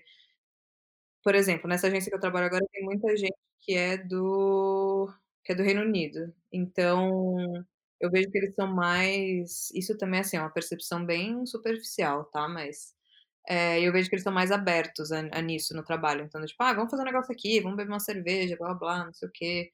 E aí tem e assim, acho que essa que é a questão, acho que a diferença pra mim porque, assim, São Paulo geralmente era o quê? Sei lá, brasileiros, eh, muita muita gente de São Paulo, então o perfil era muito parecido, então ali problema de diversidade, né, então acho que o perfil ali era era bem pessoas muito iguais, sabe. Então eu acho que eu acho que eu vi uma unificação maior. Quando você vem pra cá, eh, não que aqui também seja uma céu da da diversidade, mas só por você ter pessoas de diferentes culturas, eh, diferentes backgrounds, essas coisas, diferentes, eh, diferentes, eh eh, sei lá,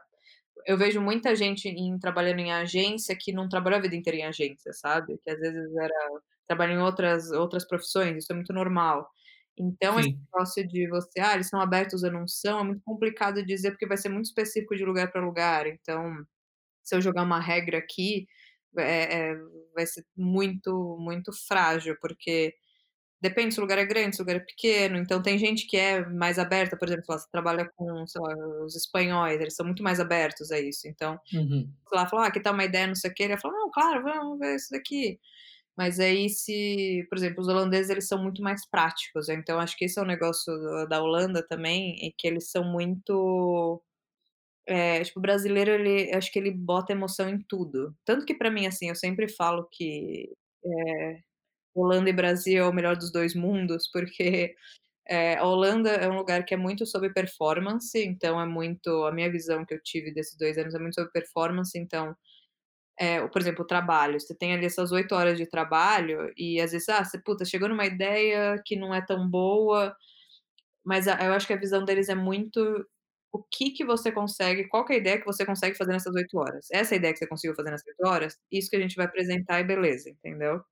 Eh, e eu vejo que no Brasil a gente é muito mais passional, aí então do tipo: "Não, mas eu sei que eu consigo mais uma, mas me dá umas 2, 3 horas", "Não, mas pede para o cliente mais 2, 3 dias que aí a gente vai conseguir pegar uma ideia, porque tá quase lá, essa ideia não tá boa, não vão apresentar isso, então pega, pede mais prazo, não sei o quê, que a gente vai conseguir".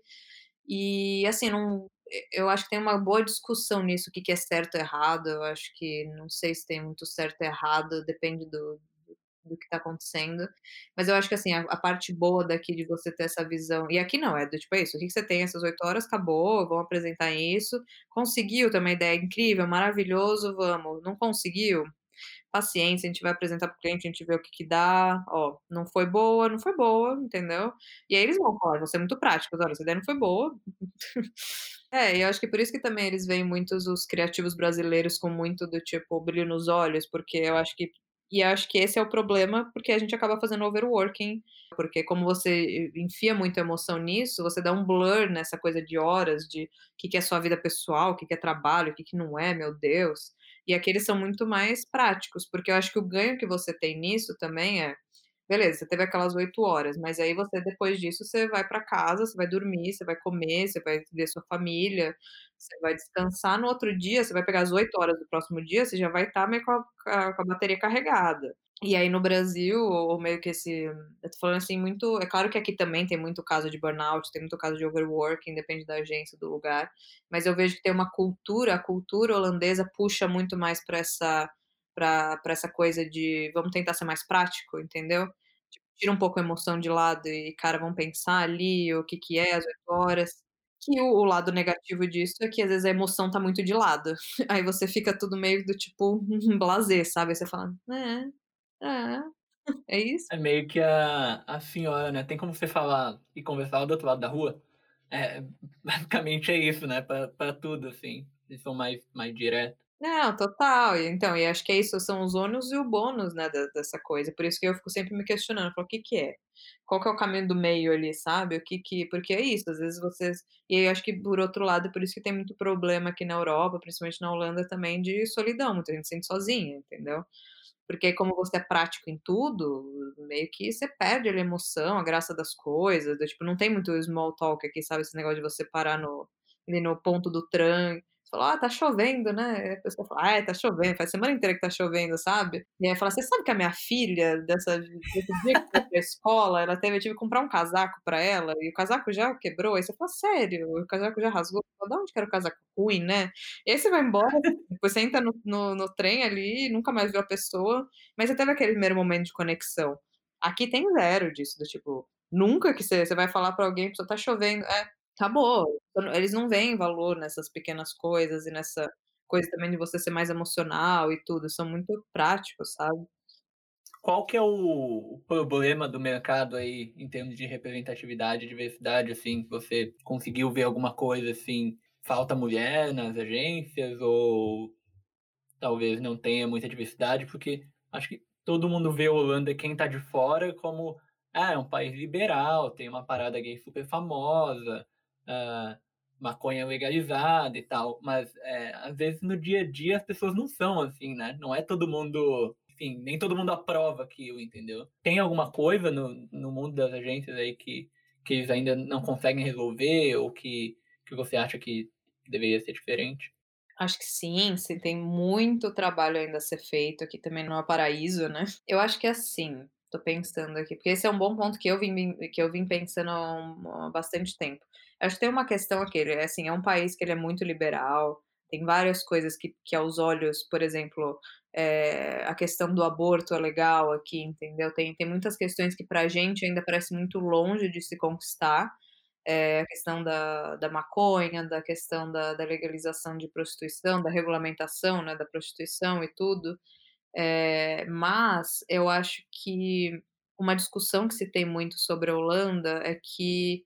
às vezes, eles, eh, têm um pouco de hipocrisia nesse discurso, sabe. Porque tem tudo isso, sim, mas no di e é assim, eu acho que muitas pessoas, elas se escondem nisso tudo pra falar que não tem, entendeu. Então fala: "Não, mas aqui na Holanda você vê, se você quisesse é tudo legalizado, foi o primeiro casamento gay foi aqui, tem tudo isso daqui, a gente olha a diversidade de pessoas que tem na cidade", entendeu, a gente não é preconceituoso.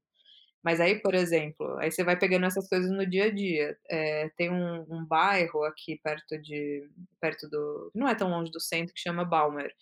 E aí, às vezes, quando você pergunta, você fala: "Nossa, gente, Amsterdã é tão segura, né, você pode andar de bike 3h que nada acontece, do tipo, não tem nenhum cara estranho, eh, meio que te chamando ali, qualquer coisa", você às vezes tem, né, mas assim, você sente segura, você não acha que vai acontecer que ninguém vai te roubar, que ninguém vai te parar a bike botar uma arma na cabeça e e pedir seu celular, isso não acontece. Aí você fala: "Tem algum lugar que é meio que é que é mais perigoso?", todo mundo fala: "É, não não vai andar no Balmer, assim, de noite, porque lá é perigoso, né, lá não, lá não é muito seguro não". Uhum. Aí tem uma amiga minha que mora lá, eu fiquei cuidando do cachorro dela acho que 1 semana, e aí eu fiquei assim andando no bairro, falei: "Mas gente, que que que essas pessoas viram de perigoso aqui, né", não sei, juro, parece um um condomínio, tipo, chique, assim, todas as casas, tipo, parece tudo arrumadinha, bonita ali, um 2 parques enormes, tudo. Mas é por quê? Porque tem muita tem muitas pessoas, ah, pretas que moram lá, entendeu. Então tem e eu acho que é isso o a a questão de eles falam: "Não, não, a gente não é hipócrita", mas é só porque realmente a diferença é é gritante quando você vai para o bairro, quando você vai pra cá.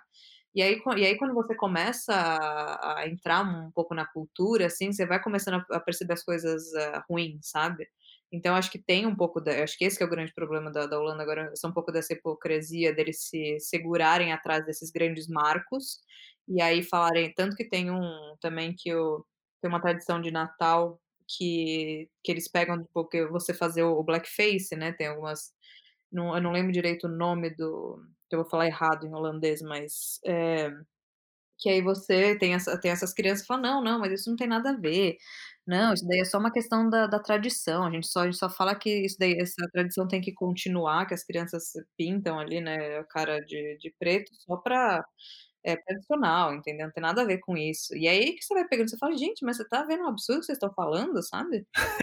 E e aí e aí dá um choque, entendeu? Então não é, assim, maravilhoso, paraíso, mas em outro outro em outro lado, por exemplo, as mulheres têm eu vejo as mulheres como um uma uma questão da família, assim, elas têm muito mais voz, elas têm muito mais, eh, poder, e e a questão, assim, do patriarcado é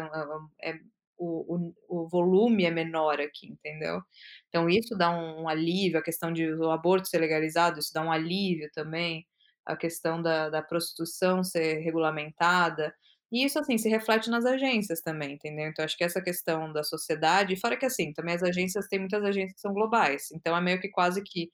é uma agência global, um núcleo lá dentro, é o que tá acontecendo no mundo inteiro, a mesma coisa, só que dentro da agência, então não muda muito. Eh, então eu acho que, assim, tem muita discussão, tem muito isso, mas, cara, eu ainda vejo muita coisa pra ser feita. Então eu acho que ainda vejo muito dessas coisas: "Não, a gente super valoriza a diversidade", aí você vai lá, tem um monte de: "Ah, não, mas, eh, a gente precisa de alguém que realmente, eh, vai entender aqui só a cultura, então tem que ser aqui esse holandês, eh, branco", entendeu? Sim. Então eu acho que que eu acho que o que acontece é que tem um pouco dessa diversidade, mas que foi quase que uma uma diversidade que aconteceu, então por ser uma cidade que vem muita gente do mundo inteiro, então realmente teve mais isso foi acontecendo, mas eu não vejo isso como uma coisa, eh, e é o problema disso que eu vejo, assim, só: "Não, tá tudo bem já, tá tudo bem", só não tá tudo bem, entendeu? Aham. Eu acho eu acho que faz sentido, assim, eu acho porque a gente costuma exagerar tanto para o bem quanto para o mal, né, de achar que é o que você falou: "Ah, tem esses marcos aqui, né, hã, droga regulamentada, prostituição regulamentada, então tá tudo bem, tá tudo ótimo", né, e e não às vezes não é assim, né, e às vezes para o mal também, né, as pessoas veem alguns países de forma extremamente negativa, mas quando você chega lá, as pessoas são diferentes, né, não é todo mundo você chegou a notar alguma coisa de xenofobia, assim, ou de machismo por você ser uma estrangeira que foi pra aí sozinha e e já aconteceu alguma coisa dentro ou fora da agência, assim? Eh, eu acho que dentro da agência não, mas, eh, acho que uma coisa que eu não me toquei quando eu mudei pra cá era porque, assim, sei lá, eu me mudei, eu não eu não tive essa percepção instantânea que: "Ah, agora eu não eu não sou alguém que nasceu em São Paulo, nasceu na cidade, não sou uma brasileira morando no Brasil". Deu demorou um tempo pra eu ter essa essa coisa de ser imigrante, sabe, de de me colocar nessa caixa de imigrante. Então no começo, assim, meio que eu não percebia, sabe, eu eu nem nem me toquei, assim, sabe quando você não não se é lógico que eu sabia, mas eu não isso não não caiu a ficha que eu era uma imigrante em outro em outro país. E aí com o tempo algumas coisas foram acontecendo que que foi caindo a ficha e eu falei: "Gente, é verdade, tem muita gente que que me vê e e vai me colocar", eu acho que também por por eu ter tanto privilégio em São Paulo, assim, de branca, eh, sempre eh, estudei em faculdades, hã, caras, todas essas coisas, tive condições, enfim, eu acho que foi um choque de de realidade que me tornou muito mais, hã, muito mais empática, sabe. Eu acho que, assim, eu sempre tentei ser o o máximo que eu pudesse ser empática, entender sempre os lados, mas você nunca vai entender enquanto você não estiver na no lugar do outro, entendeu. Então acho que isso que é a questão de quando a gente briga pra lugar de fala e todas essas coisas, ele é essencial, porque realmente é uma uma verdade, assim, parece meio óbvio, né, mas eu acho que essa foi a a questão que eu que eu tive, que aí quando eu estava aqui, eu comecei a perceber todas essas coisas de: "Cara, as pessoas me veem como uma imigrante aqui", por exemplo, casos que aconteceram, uma uma vez no no café, eh, eu estava trabalhando, isso fo foram as pessoas mais foram mais do tipo holandeses bem tradicionais, assim, sabe. Que aí eu estava trabalhando, assim, eu não falo holandês é um café italiano, um café inter internacional, tudo. E aí eu cheguei, e aí eu fui lá entregar o o menu, aí a pessoa começou a falar em holandês pra mim, eu falei: "Olha, desculpa, eu tô aprendendo holandês, ainda não falo", falando inglês, né, pra pessoa. E aí a mulher, hã, olhou pra mim, tipo, meio que me mediu, assim, com o olho, sabe, e pegou, tipo ela estava com o cardápio na mão, e ela pegou jogou o cardápio, assim, na em cima da mesa, e aí ela falou: "Não, mas a gente tá em Amsterdã, eh, você deveria falar holandês, entendeu". Ah, filha da puta. Aí ela: "Ah, eu não gosto disso", foi embora. E de e assim, eh, isso isso aconteceu bastante no café, tipo, vários casos das pessoas olharem e você sentia que no final que era que era quase que a pessoa realmente falando do tipo: "Que que você tá fazendo aqui?", sabe. entendeu? O mínimo que você deveria e aí a pessoa não é nem não era nem tipo, foi embora, meio que do tipo, aí eu ficava mal o dia inteiro, assim, ficava tipo: "Ai, que merda, meu Sim. Deus", sabe. Por mais que você sabe que que você tá certa e também os donos do café também ficavam falando: "Não, Carolina, para, ela também é idiota", e mas você fica com aquilo. E e também de e isso foi uma coisa que eu sempre conto para as pessoas, que pra mim, cara, isso foi tão, assim, sabe quando deu um choque de realidade também? Que eu fui, tipo, nesses, ah, aplicativos, ah, Tinder e Happn da vida, e aí eu estava falando com um cara que ele que ele também era holandês, aí sei lá, fiz alguma piada, alguma coisa, aí ele "bonus points", né, tipo, pontos bônus. Eh, e aí eu falei: "Ah, por quê?" Ele falou: "Ah, você até que é inteligente pra uma brasileira, pra uma mulher brasileira", ele ainda falou. Eh, e sabe quando na hora eu li aquilo? Eu li aquilo, eh, aí foi ali que me que me deu a primeiro me deu o clique de eu falei: "Cara, eu sou muita gente tá me botando como uma mulher brasileira, o que que será que vem todos esses estereótipos como uma mulher brasileira, uma mulher latina, todas essas coisas". E aí, gente, isso aí explodiu a minha cabeça, assim, quando eu fiquei vendo aquilo, aí mandei um texto pra ele, eu falei: "Cara", assim, eu não sou muito reativa de falar: "Ah, você é idiota", sei lá, eu não sou muito disso, mas, eh, o que eu mandei foi de, tipo, tentar fazer ele ver o quão absurdo era o que ele estava falando. Aí no final, eu nem lembro direito o que eu mandei, mas eu mandei alguma coisa falando tentando mostrar quanto idiota ele era. Aí ele: "Ah, é, eu sei, muitos, hã, muitos amigos meus me falam que eu sou meio assim, mas" aí ele falou: "Ah, mas vamos tentar se encontrar". Eu falei: "Quê?" Sabe sabe quando na na assim, nada faz sentido. E assim, as e tem isso são essas foram as coisas que foram realmente reais, não questionáveis, sabe. Mas teve vários casos, assim, mais suaves que você fica tipo: "Será? Será?". Eu acho que é muito em relação a isso, e aí tem os layers de você ser mulher, de você ser latina, de você ser brasileira, de você ser imigrante, às vezes você ter ter o sotaque, isso pra mim às vezes muito me pegava, assim, que eu ficava com medo de de ter o sotaque, sabe, de ter um sotaque mais carregado quando eu falava inglês, essas coisas, e as pessoas me acharem, sei lá, que não tenho valor, tudo. Mas eu diria que assim, ah, isso foi isso foi a a minoria, é claro, mas são coisas que te impactam, né, mas e isso foi pra mim realmente um choque ali que um choque, assim, claro que sabe as coisas que você sabe, mas quando você vive realmente, você fala: "Cara" E aí isso te torna muito mais empático com tudo, né. Certeza, assim, você sabe que existe, mas quando acontece com você, assim, você fala: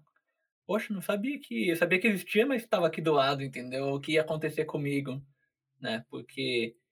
é que nem você falou, né, você sai de uma posição de que a sociedade te valoriza, né, você falou, né, eu nasci em São Paulo, trabalhava numa agência grande, né, e não sei o quê, e de repente você você é a mesma pessoa, mas, eh, as pessoas te veem de forma totalmente diferente, assim, né. E e aí você dá de cara com esse tipo de gente que te acha que você tem que saber idioma de uma hora pra outra, assim, ou esse estereótipo da mulher brasileira, assim, que assim, já ouvi histórias de aqui de taxista pedindo mulher em casamento depois que fala que é brasileira. Você comentou, né, da qualidade de vida aí ser ser muito melhor, hã, eu queria que você falasse um pouco de qualidade de vida, mas também de custo de vida, assim, porque eu acho que assusta muita gente, né, o o aqui em Londres, por exemplo, aluguel e transporte é beira o surreal, assim. Mas ao mesmo tempo que sobra do teu salário, quando sobra, é um ele rende mais do que no Brasil, assim. Você teve que fazer alguma, sei, uma concessão no seu estilo de vida, assim, por um tempo, até as coisas se encaixarem? Ou o que que você sentiu diferente em relação a essa parte de de tanto estilo de vida quanto custo de vida? É, eu acho que, assim, primeiro que o jogo muda, né, não não tenta encaixar um jogo no outro, que as regras são diferentes, então, acho que no começo você fica comparando muito, você fala: "Ah, não, mas com esse dinheiro que eu conseguia pagar não sei o quê", o jogo é diferente, assim, acho que esse é esse é o pressuposto que você tem que partir. Eh, um exemplo é é, por exemplo, o salário mínimo aqui é muito bom, o salário mínimo é 1.600€, 1.600 e pouco. Então só se você for pensar assim e eu acho que que é isso, assim, primeiro que o salário mínimo ele é bem bom pelo e assim, é 1.600 e pouco, assim, o que você vai gastar mais dinheiro realmente é o aluguel, o aluguel vai ser alto. E mas aí em torno, por exemplo, se você dividir um quarto com dividir um apartamento com alguém, você e você morar não precisa morar bem no centro, morar um pouco mais afastado ali, você vai conseguir com uns 800€, você vai conseguir pagar o seu seu aluguel e, assim, com tudo, vai 800, 900€ você vai pagar com um um lugar legal, entendeu.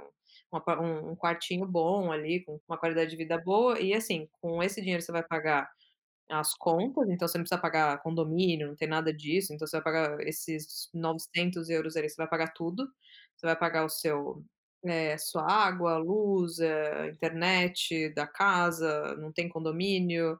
vai pagar tudo isso, e fora, assim, transporte você não vai gastar muito dinheiro, porque você tem a bike, então se você fizer tudo ali na cidade, você tem a bike, então e aí ou você compra uma uma bicicleta ou você tem uma uma que chama Swapfit que você paga 16€, 17€ por mês,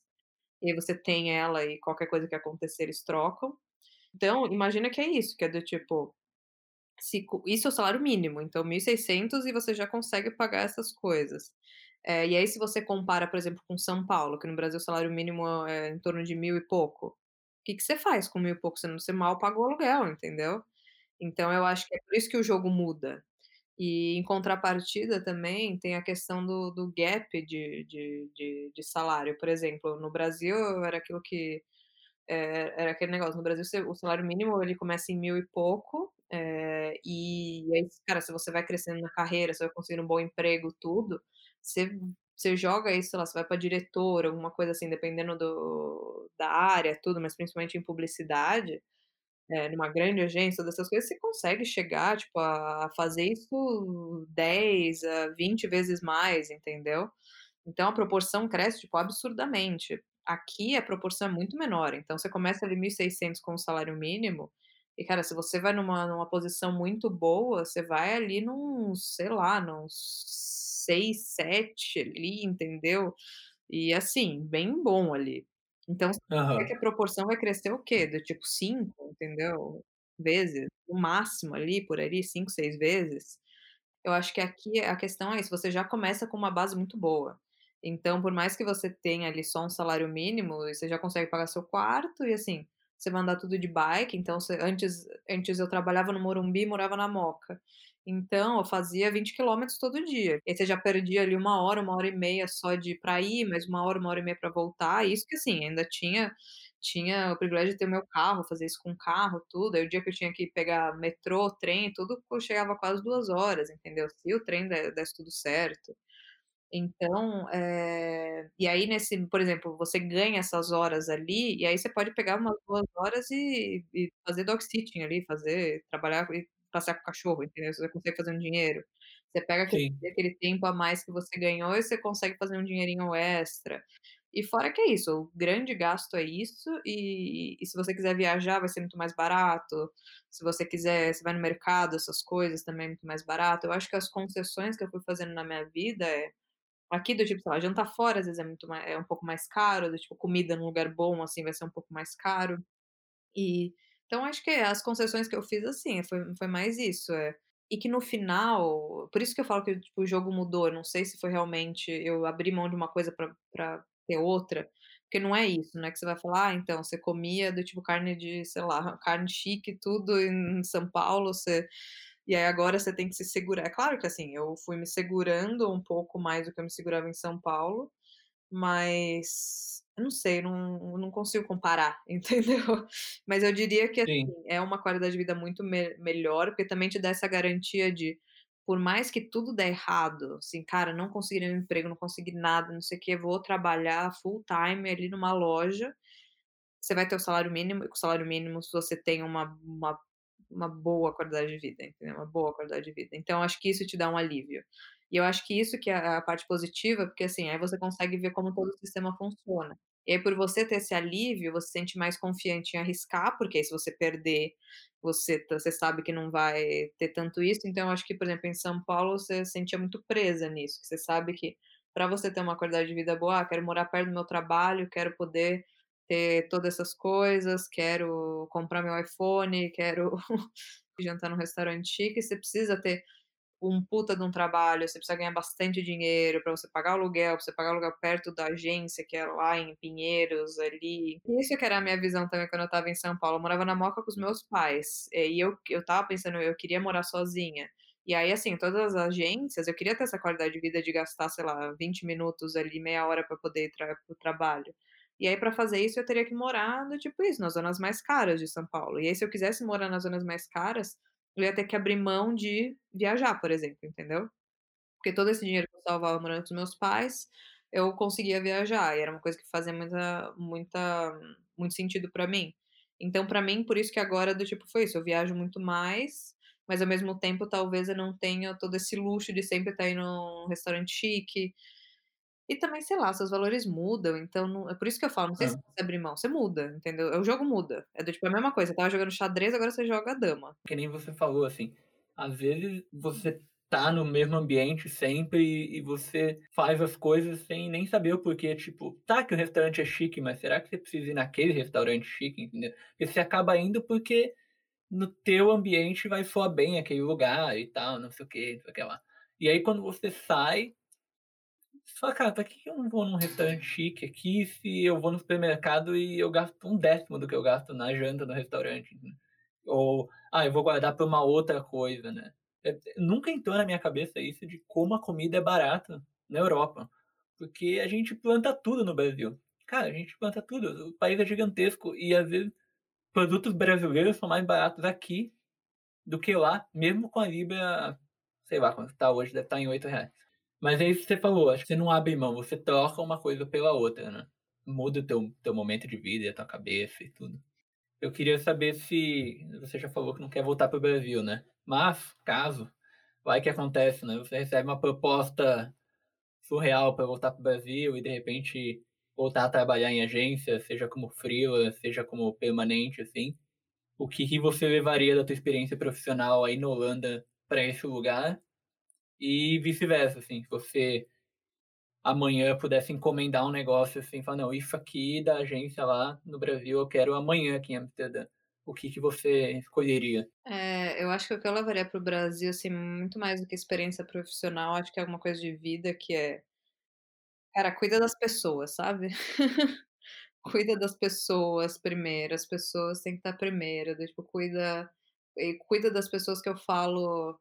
assim, porque eu acho que quando você começa a chegar nesse ponto de gerência, direção ou a gente é muito cobrado por muitos skills técnicos toda hora,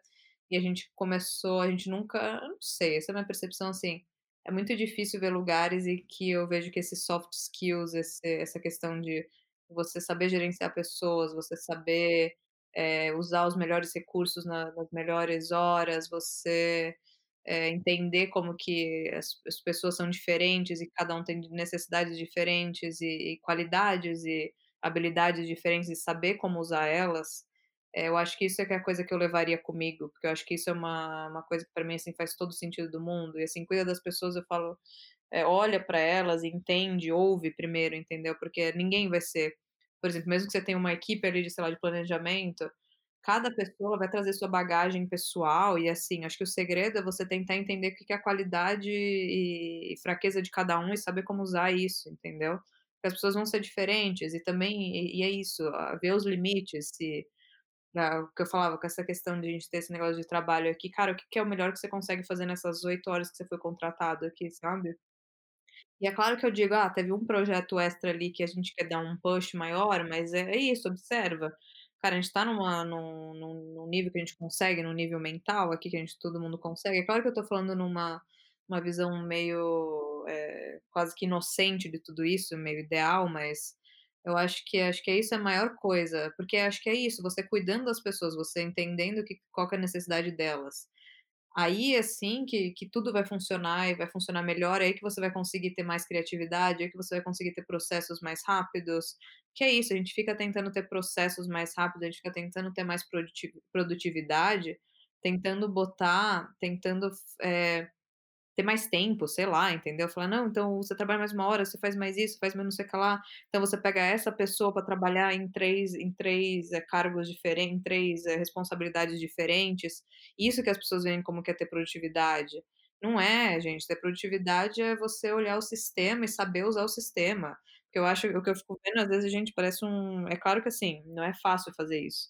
mas acho que se a gente tiver esse pensamento, isso já ajuda, essa direção de em vez de você ficar batendo a tecla nessas coisas que são mais óbvias, do tipo: "Ah, então então eu tenho uma pessoa, se se essa pessoa fizer todo o trabalho, não sei o que, a gente já consegue entregar no melhor tempo, não sei o quê".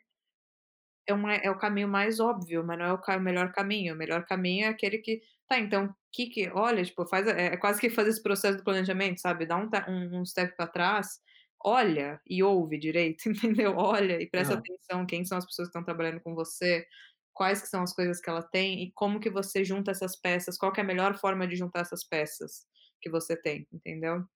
Então essa acho que é a coisa que eu levaria para o Brasil. E eu acho que o que eu traria de volta, eu acho que é essa emoção, entendeu? Essa não perder essa porque às vezes eu eu acho que aqui também tem essa coisa de, por ser tudo muito funcional, por ser tudo muito, eh, performance, assim, muito frio, sabe, até muito meio que computador ali, às vezes a gente perde o negócio de estar presente no dia de hoje, entendeu? De trazer essa emoção de: "Ah, cara, a gente tá junto aqui, vamos curtir esse trabalho, vamos fazer esse negócio, essas 8 horas que a gente tá aqui são 8 horas de vida também", entendeu? Então, é é porque eu acho que é isso, eu acho que os holandeses eles vivem muito no no futuro, então por isso que as coisas realmente parece que tudo acontece aqui, porque é tudo muito planejado, é tudo muito tudo tem que fazer muito sentido, entendeu? Aí o a contrapartida disso é que às vezes você se sente muito sozinho, porque você esquece de viver no presente, então, eu acho que o o equilíbrio, eh, acho que o brasileiro tem muito isso de você viver no presente, o que você tá fazendo agora, você tá fazendo agora, você tá curtindo o que você tá fazendo agora, entendeu? O trabalho que você tá fazendo aqui, sim, temos que pensar no futuro também, mas e agora? Então, eh, de novo, o mundo ideal que tem muitos problemas e muitas barreiras pra você conseguir atingir isso, mas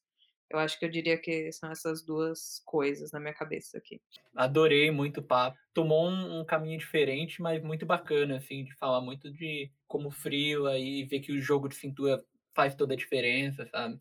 E dessas trocas, assim, foi foi muito bacana, assim. Se você quiser deixar algum contato ou onde é que as pessoas te acham, Facebook, Instagram, LinkedIn, eu sei que você tá no Elas na Gringa, então provavelmente já tem muita gente te procurando. Ah, não, obrigada demais por por me chamar pra esse podcast, assim, acho que a minha maior motivação é realmente eu eu sei a importância de que é compartilhar experiência, assim, eu tô vivendo na pele isso como é importante, então, obrigada por você também estar fazendo esse podcast ali, ele tem uma importância real para as pessoas, e eu acho que, cara, a gente vai compartilhando, assim, eu também não isso, de novo, as minhas percepções, pode ser que tenha muitas, hã, coisas contrastantes,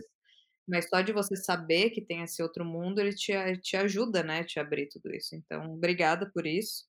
E eu acho que pra é, pra me achar, se vocês quiserem, eu tô eu sou super aberta também, a se vocês quiserem conversar, marcar um papo ali, sou sempre que eu tiver algum tempo disponível. Eu tô no Elas na Gringa, que é no no site, né, é só procurar meu nome, é Carolina, ah, acho que colocar Carolina Nigro, porque o meu 3º sobrenome é um pouco mais difícil de de de pronunciar, mas é Carolina Nigro Sangoão,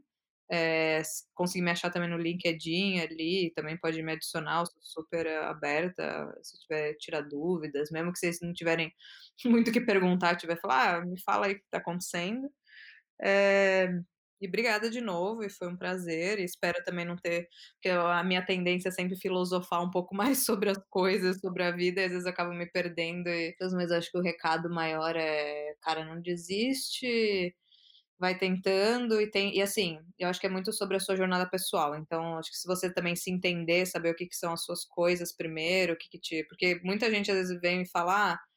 eh, posso será que eu mudar pra Amsterdã é uma boa?" Eu falei: "Cara, só você vai saber", entendeu? Pode ser que pra você mudar pra Nova Zelândia é uma boa e pra mim não é, entendeu? Então acho que o caminho é mais por aí. Maravilha, então. Hã, bom resto de domingo aí pra você e obrigado de novo. Obrigada, tchau, tchau. Bom, era isso. Eu queria agradecer muito a Carol por ter topado ser cobaia no primeiro papo com alguém de fora da criação. E é aquela coisa, se você tá gostando, me manda uma mensagem no Twitter ou no Instagram no arroba Caio tudo junto. Se você tiver sugestões de convidados ou de como melhorar o podcast, manda lá também. É a sua penúltima oportunidade do ano para tentar melhorar esse podcast. Lembre-se de seguir no Spotify ou no seu agregador preferido para ficar por dentro dos novos episódios. Eles sempre atrasam, mas uma hora eles aparecem lá. Valeu!